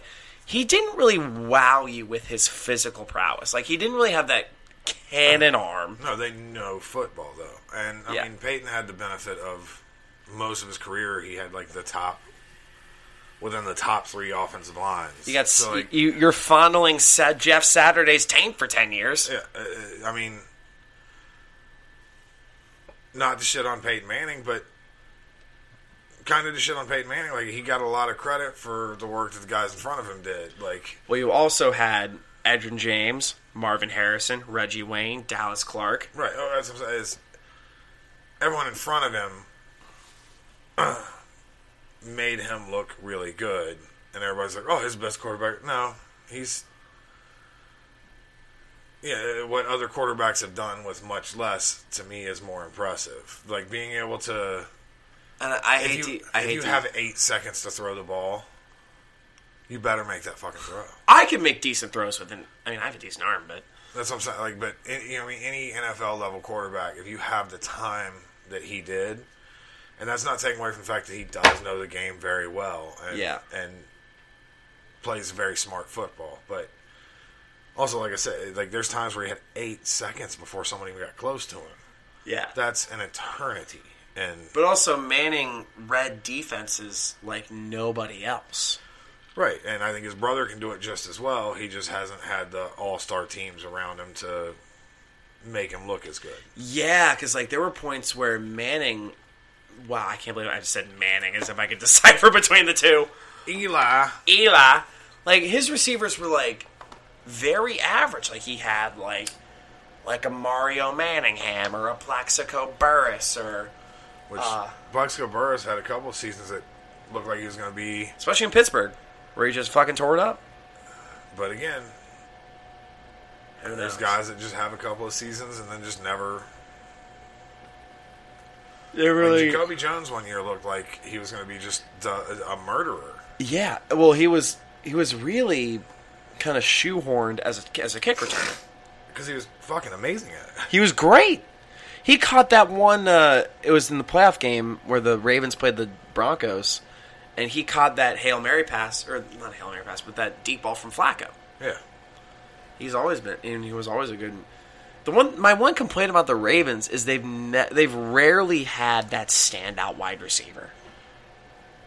Uh, they don't pay skill players. I mean, they'll have like the the best running back they've had probably in the last ten years. I hate to say it, it's Ray Rice. You're not saying he's a good person by saying he's good at playing football. I, I'm saying he's excellent. He was excellent at playing football. Right. OJ Simpson was a good football player. I don't want to fucking hang out with him. but I'm not going to pretend he wasn't an amazing player. Yeah, but then they don't like they had like Steve Smith and like just like they had more names than like their top players are names. Like they had Steve Smith, they had Anquan Boldin for a little bit. They've had Which, uh, once a team actually played Anquan Boldin the way he should have been played the whole time. He was a showed- speedster. Yeah, he showed what he could do. also very smart guy. Yeah. He did a he did a thing with uh, Trevor Noah not too long ago. That was really good. Oh, I, I, I just remember seeing him like he looked happy playing after left. Like I mean, Yeah.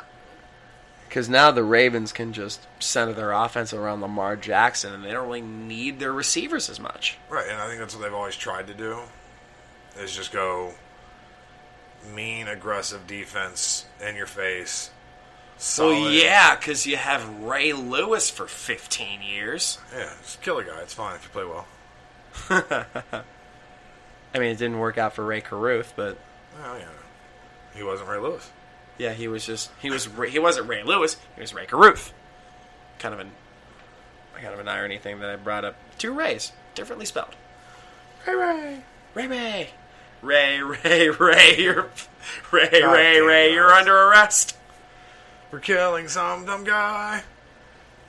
Hiding, hiding, hiding, hiding, hiding in the trunk. They find your ass anyway.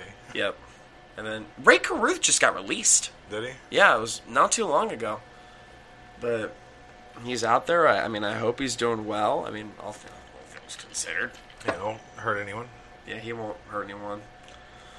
Yeah, so I think we can round third and head for home pretty soon. Stole that from the new Nasty Boys a little bit, but uh, so what are your expectations for 2020 if if the season happens? Uh, I, I imagine the first few weeks just being a scattershot shit show.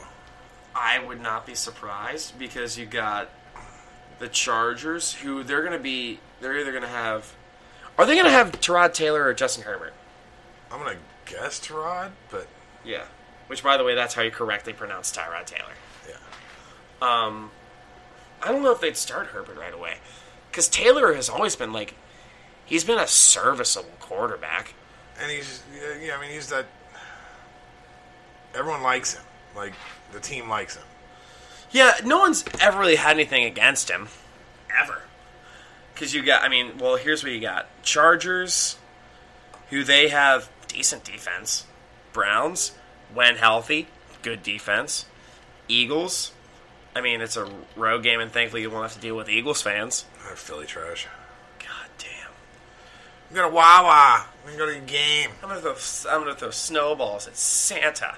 A fucking D battery. Someone threw a D cell battery at Santa Claus.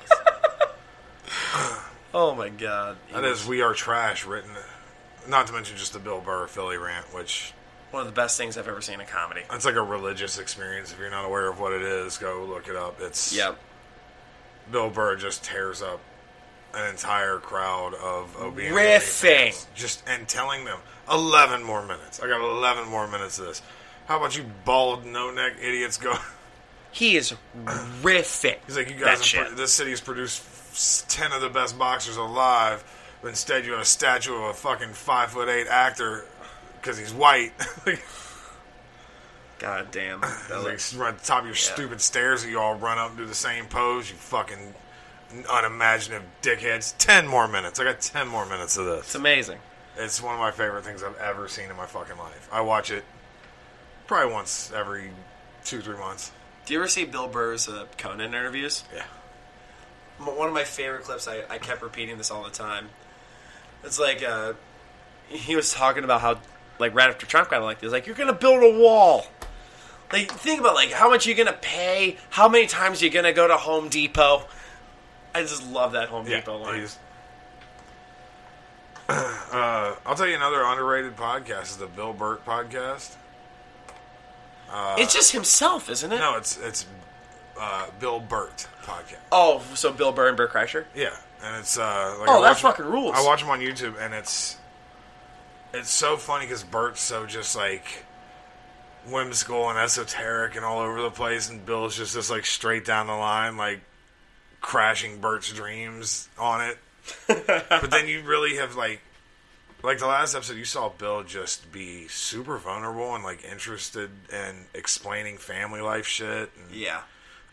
it's uh he's one of my I mean he's one of the best comics ever Oh, easily. and I, I'll watch anything he's in but that there's been a few of those moments in the Bill Bert podcast that I'm like Bert does something to him that just draws out a, a little bit more interesting version of Bill sometimes Yep.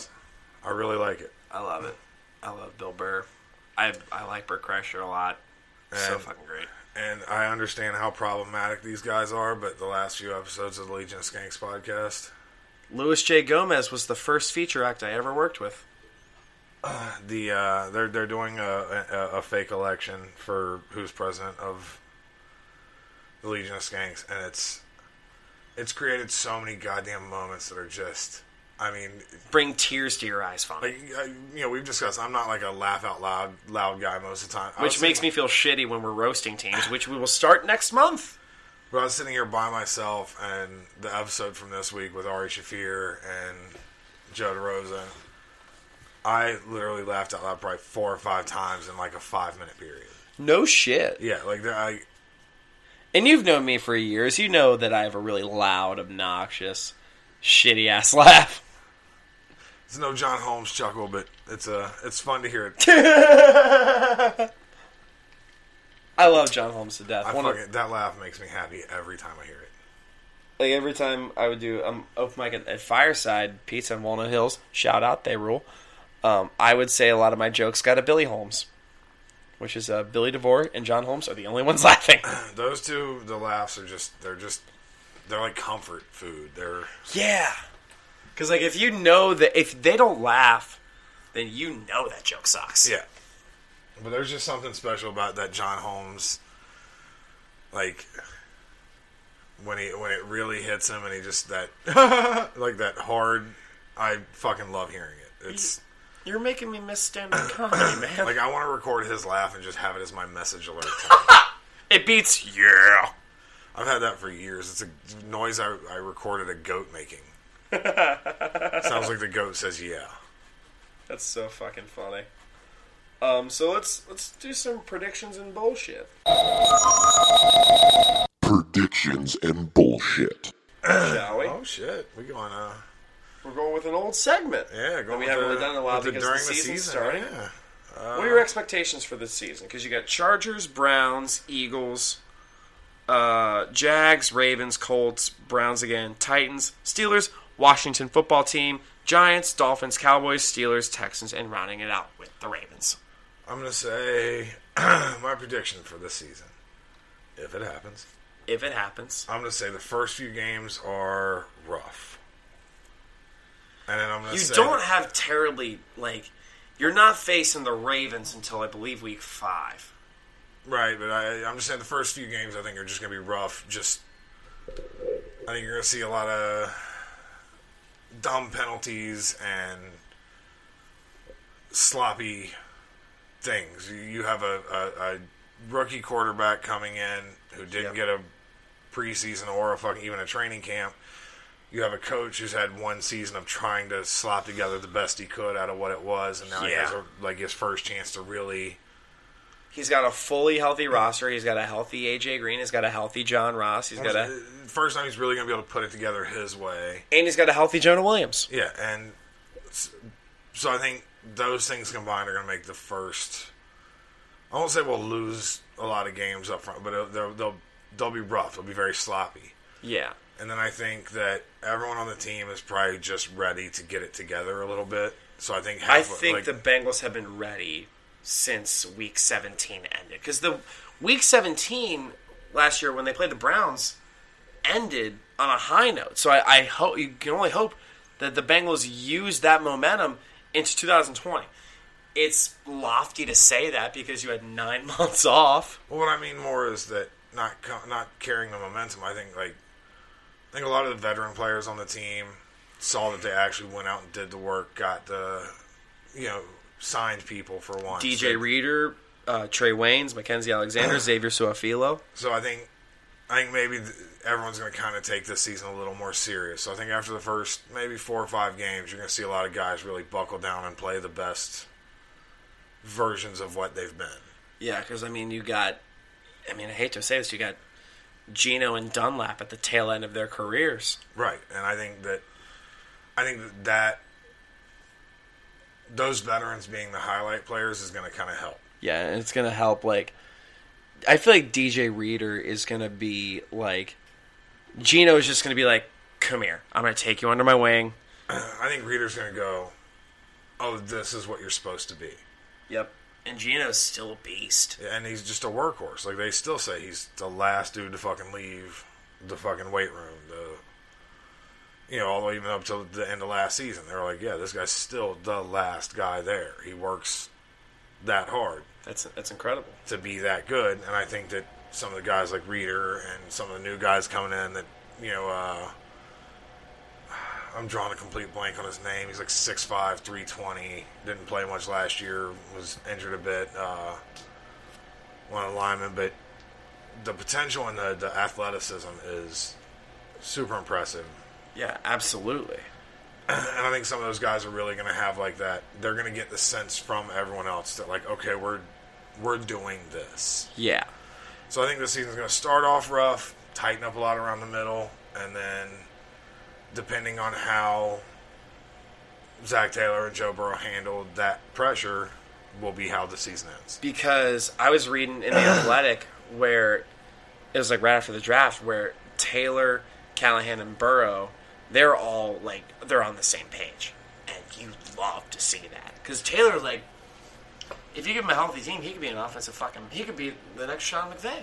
Right, but also coming into the pressure and weird situation he's in, it could break him. So that's what I'm saying. I think I think the players will carry it after the initial like madness of getting everything together. I think the players are going to carry the middle of that season, and that's that's a that's a valuable thing to a coaching staff. Oh yeah, And if the coaching staff and quarterback can kind of keep gel like the way Andy Reid and Patrick Mahomes have. Right. And I don't think Zac Taylor's got too big of an ego to let Joe be Joe, and hopefully Joe doesn't have too big of an ego to I take don't a think hint when he has to. No, I'm not. I again, think I don't. I don't think Joe has an ego as much as he has confidence. Right, but that's what I'm saying is once you add the real pressure of the the actual games. how many guys have you seen come in where you're like, oh, this is a confident young man who believes in himself, and then you he Brady Quinns it? you know I mean? The pressure just breaks them. There- There's some people that just can't do it. Because Brady be the Quinn case. was the golden boy. Right, but you saw halfway through that season it broke him. Because he played for the fucking Cleveland Browns. Again, I understand why. I'm just saying that you hope to see him keep it together, and he didn't. Yeah. Because who are, who are the receivers around Brady Quinn? Uh, again, that's not the You had a horseshit Braylon Edwards, maybe. again uh, to me that's not the main point. Like, that's Yeah. not the point where I'm getting at. Is Yeah. Even if it gets tough, can you keep it together Yes. and go? This is a career, Can you not, not a season. buckle? Because you also have to deal with the Bengals fan base. Right, which they're terrible people. They're awful people. I have openly despised Bengals fans. I, I mean, Y'all are great. I, but- yeah, if you listen to this show, you're obviously very smart and probably handsome. And uh, I mean, if you host this show, you're probably handsome. I'm, I'm handsome. I'm not. I'm I'm a dumpster fire on legs, but I'm okay with it. I've made peace with it. Yeah. I mean, I, I hope I can cling on to my cuteness for as long as I can. Hey, bro, I'm a decade older than you. I'm uh, if I was half as pretty as you are when I was your age, Shit. but uh, no, I, I, really do. I, I I think the players will keep it together to the middle of the season, which will be a gift to that coaching staff. Exactly, because a lot of the Bengals players, they clearly believe in Zac Taylor because Zac Taylor, every every time he lost, which was 14 times last year, he was like he had a confident demeanor to him. He was like, you know what? He I accept blame for this. I'm gonna come back next week. We're gonna do what we can, and he never he never seemed to falter. No, and that's what I'm saying. I want to see that carry through this. And you want to see that in Burrow too, because Yeah. Burrow, up to this point, has said all the right things. But it's easy to say the right thing. It's so easy, and I get that. You know I mean? Uh, uh, uh, I'm trying to think of a half dozen guys in the past few years that, up until the playtime came, they said everything right. Like people were. how many um, quarterbacks do you think that just totally fell apart in the first six games of the season in the past five years? I mean, pro- I mean, I never really followed Ryan Leaf's career. You didn't but- have to, but again, Yeah. that guy up until the moment that he started getting hit said everything right. Yep. He sounded like a very confident, very smart, articulate Well, guy. Ryan Leaf had an ego.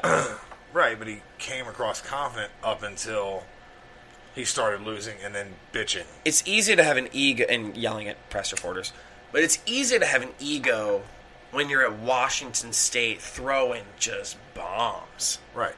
and just tearing up the Pac-12 and and being fucking god. But So yeah, that's my prediction. Is that the beginning of the season? Who knows? It's gonna just be. It's gonna be everyone scraping together whatever they can get to work until they Yep. figure it out. Middle of the season, I think the veteran players are gonna be hard as nails. You know, hands on the ground and the, uh, uh, going. They're going to be what carries that, and then assuming they're healthy. correct, And, or uh, haven't caught COVID or haven't opted out of the season, which so far I believe no Bengals players have opted Yeah, out. one did. Who? Let's see who. Uh, there was one that failed his physical, and they let him go. And another guy who opted out and has to get the stipend. From Two his- Bengals opt out of 2020 season. Nose tackle Josh Tupou Yeah. and uh, who else? I have no idea. It's not really saying. Yeah, I remember reading about that because like they were so confident in how many how deep the nose tackle. Oh, here it is. Uh, offensive tackle Isaiah Prince. yeah, and I think that's because he has family members that are Yeah. immunocompromised. Yeah. So Josh Tupou and Isaiah Prince have both opted out of the 2020 season. I think that's fine Yeah, I- because they're not really, really starters per se. Well, no, but you know, losing one nose tackle to the failing physical and one to someone opting out changes the dynamic of that Yeah. defensive line. Because if you lose Geno or DJ Reader, one of your options is just kaput. right, So I mean, you might have to slide. Would you slide Dunlap to DT? no, Because you got Khalid Kareem.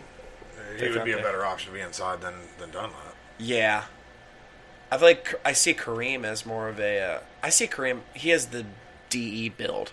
Well, he's also, but he's also just got that physicality that if you needed him to rush to the middle, he could. Like Yeah. he, he plays real low. He's, you know, I mean, like, uh, not to, not Sean Dunlap, but Dunlap plays tall. He plays long. It's what's Yes. worked for him.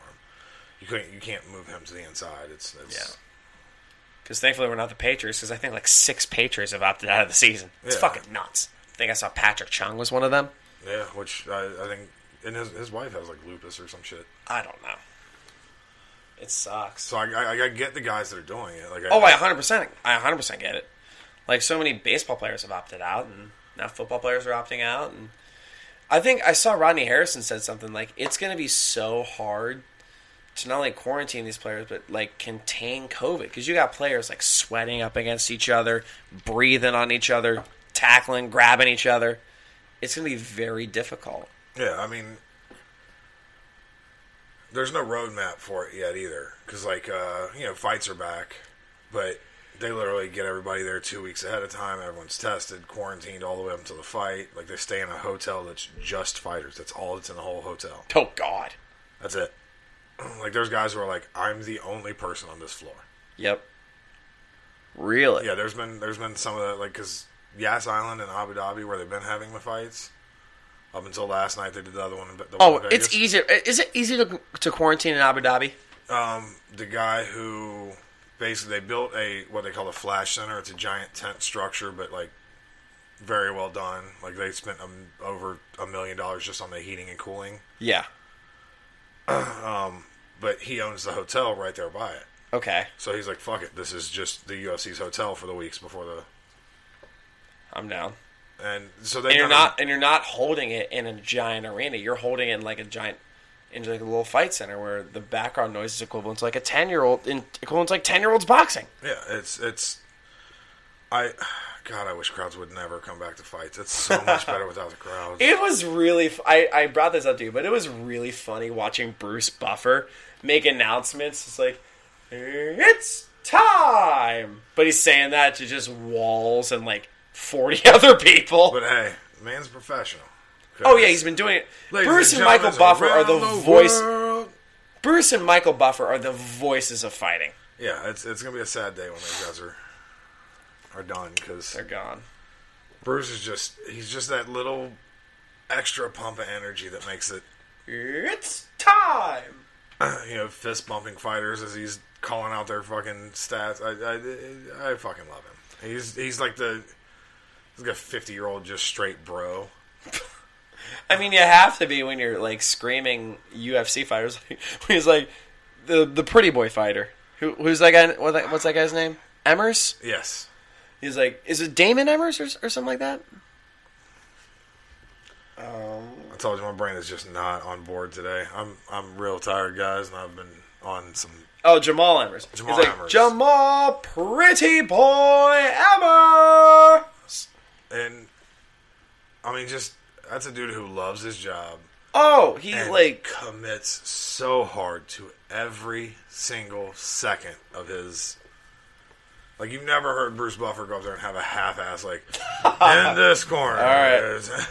He's always it's like he's always 110 percent just yeah. like he looks. He still does the thing where he waves his hand towards the crowd that's not there. Yeah. He's like, so all of you in attendance, which is just the fighters and the cameramen and the coaching staffs, like, Who are all masked, by the way. Right.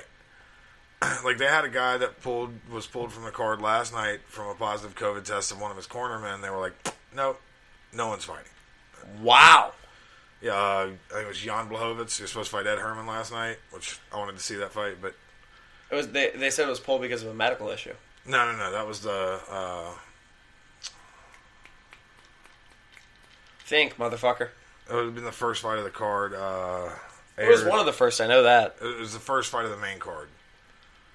Uh, but yeah, the guy actually like passed out backstage, so the docs said, but that wasn't COVID related. It was just pass out related. There was a fight scratched a couple days ago because one of the cornermen tested positive, Okay.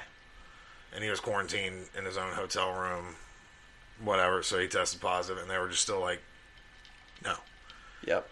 no one from the team's allowed in to the event. Fighter can't fight. Nothing. The fighter didn't test positive. I don't think. Okay. But one of the cornermen did, and they had been training together, so Yep. UFC just went, no, not happening. Yep. So I'll get to But you can't do that with NFL.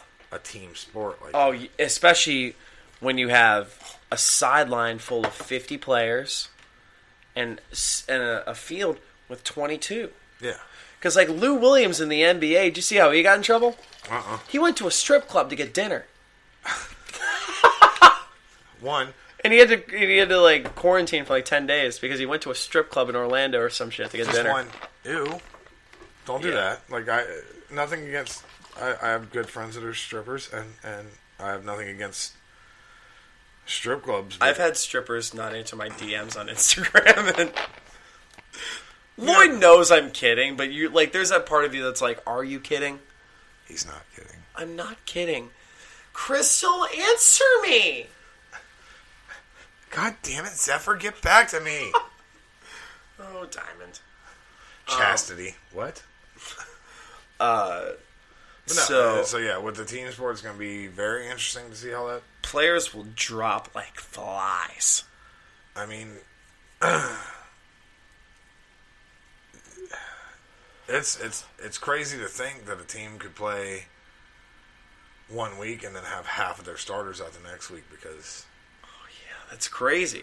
right. That's, that's what I'm saying. Like, I think there's going to be a lot of madness in general this year, but I think those first few games, especially for like the teams with you know rookie coaches or first you know second year coaches, whatever. Which what it's like six teams last year had rookie coaches.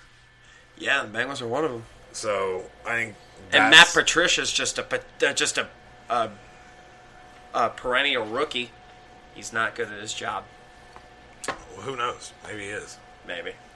So I'll say my Bangies prediction for the year. Um, I do agree that things might start out rough because you got the Chargers, who also have a rookie quarterback. Who knows how they're going to do? Um, Browns maybe could be better. Who knows? Because um, they have a new coach.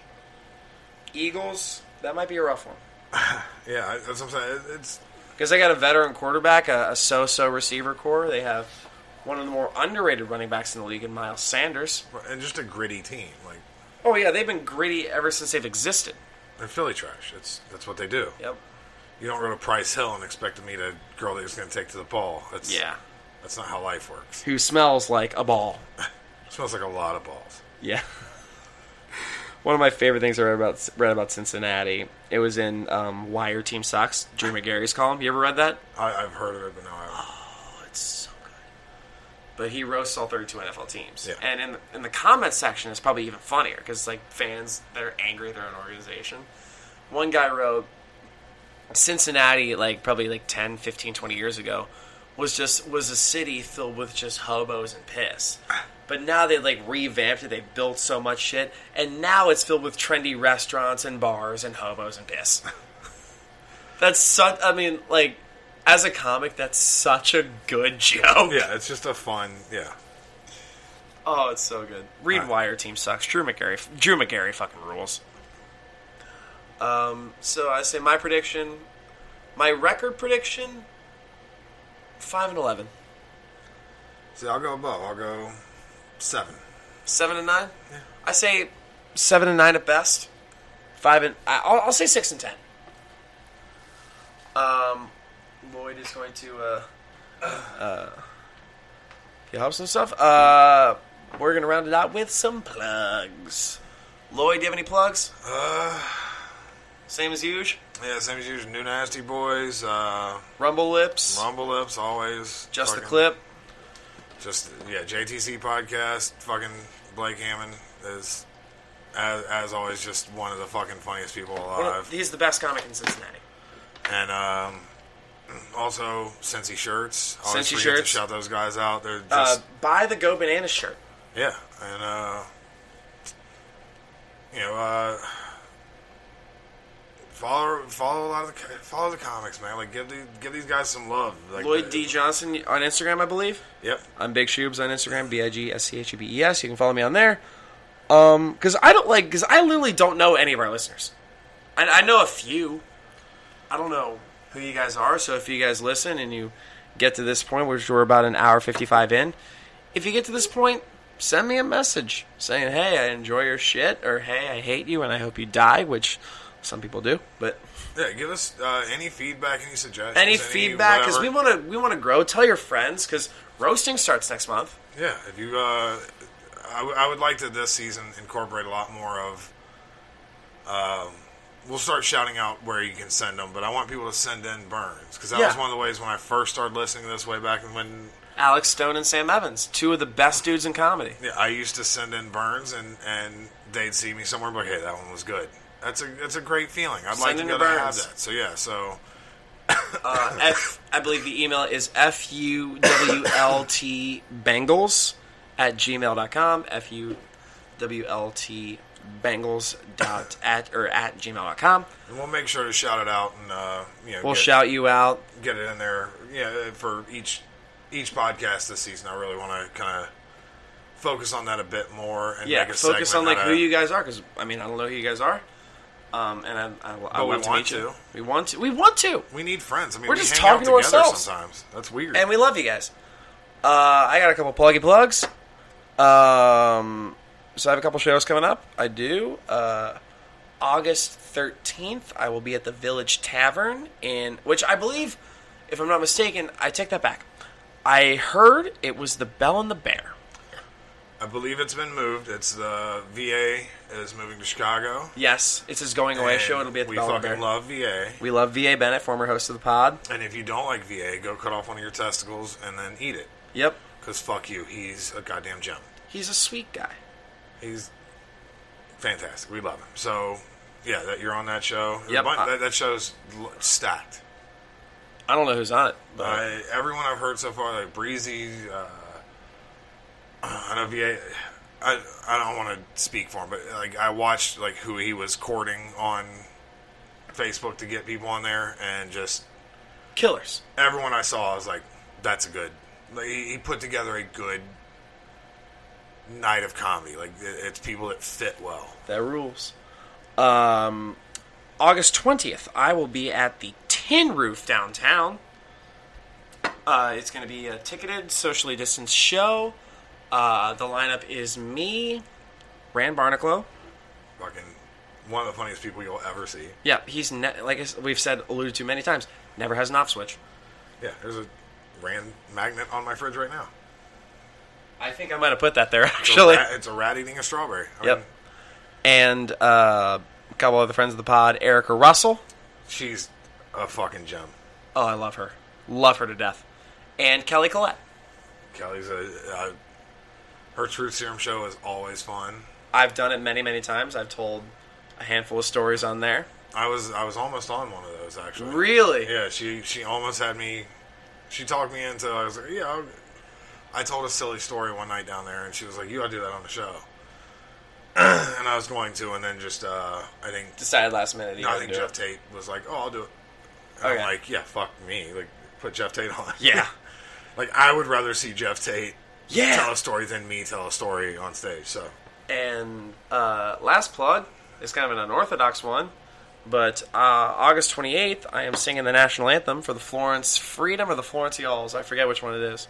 I'm gonna be I'm gonna be at their stadium singing it, and it's gonna be a lot of fun. look at that flex, y'all.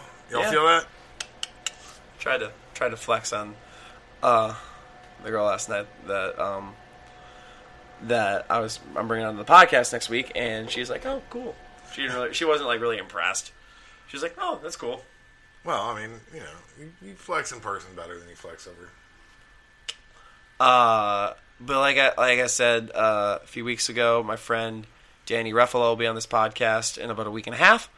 We're going to talk about University of Dayton, uh, my DJ gig in Milano's. Uh, she's new to Cincinnati. We'll talk about that. We'll talk about her company, Handy Hats, which is a hat with a pocket on it. Which what was your question about the ha- hat with a pocket on it? Do people put marijuana in those pockets? Uh, I mean, I I have a lot of questions, but I've also been told that I'm going to behave myself so I think she's she's like I asked her like can Lloyd like give you shit and she's like yes sounds like fun and I'm still a little apprehensive about it. I, I'm gonna be on. I won't say I'm gonna be on good behavior, but I'm gonna try and be on better, just because. Alex has told me how many times like she's such a nice person, and I'm like, all right, well, I don't want to just be me towards a nice person. That's No, she's a fucking gem of a human being. I still don't know why she gives me the time of day. and then Lily will be here in October. couple, yeah, in a couple weeks, and then probably again in October. So we we uh, we're considering having her on. I'm gonna be putting on my eye black. You might have to. I'd uh, I'd, I'd suggest wearing a cup. I really need to. if you guys, if there's anything I ever could have filmed from any, was Lily and Alex interacting before the podcast. Like she had him so on his heels by the time we started recording that, like you can hear it in the laugh right there. Like she had, she came in and dropped a dick on the table, and Alex was like, "I don't know what to do with that." Like I, I don't want to be. I don't want to be mean to people that are probably better at it than I am. right last night, he called her my twatter. I did. and uh, that's great.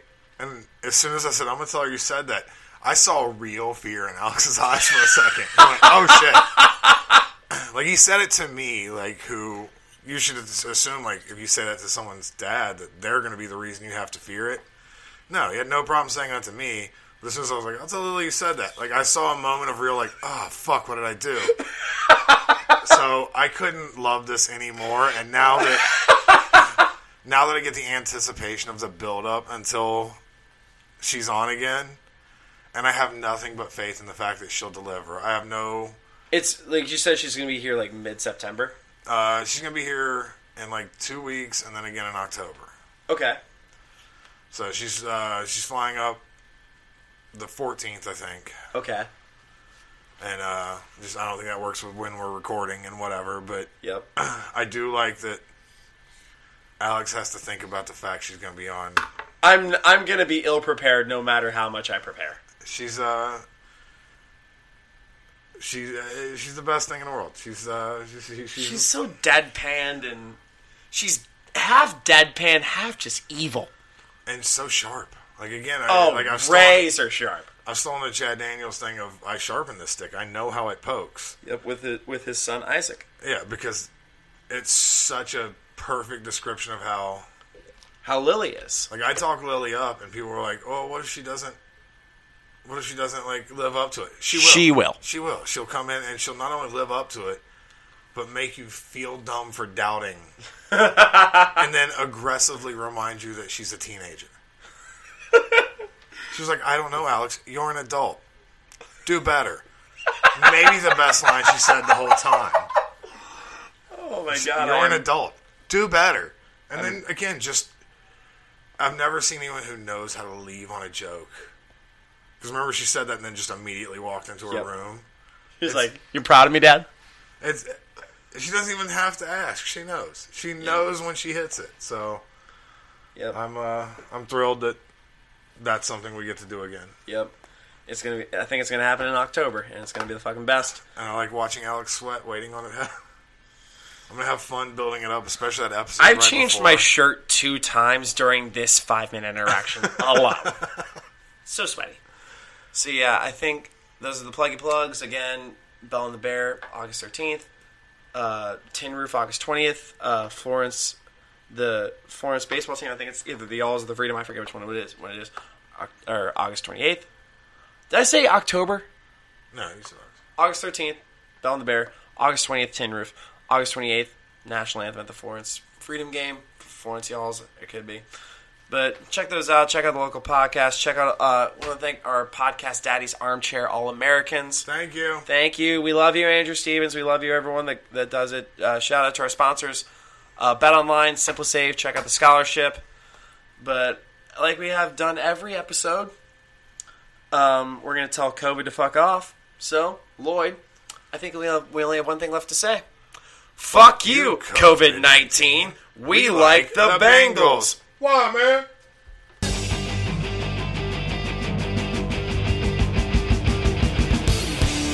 Fuck you. We like the Bengals.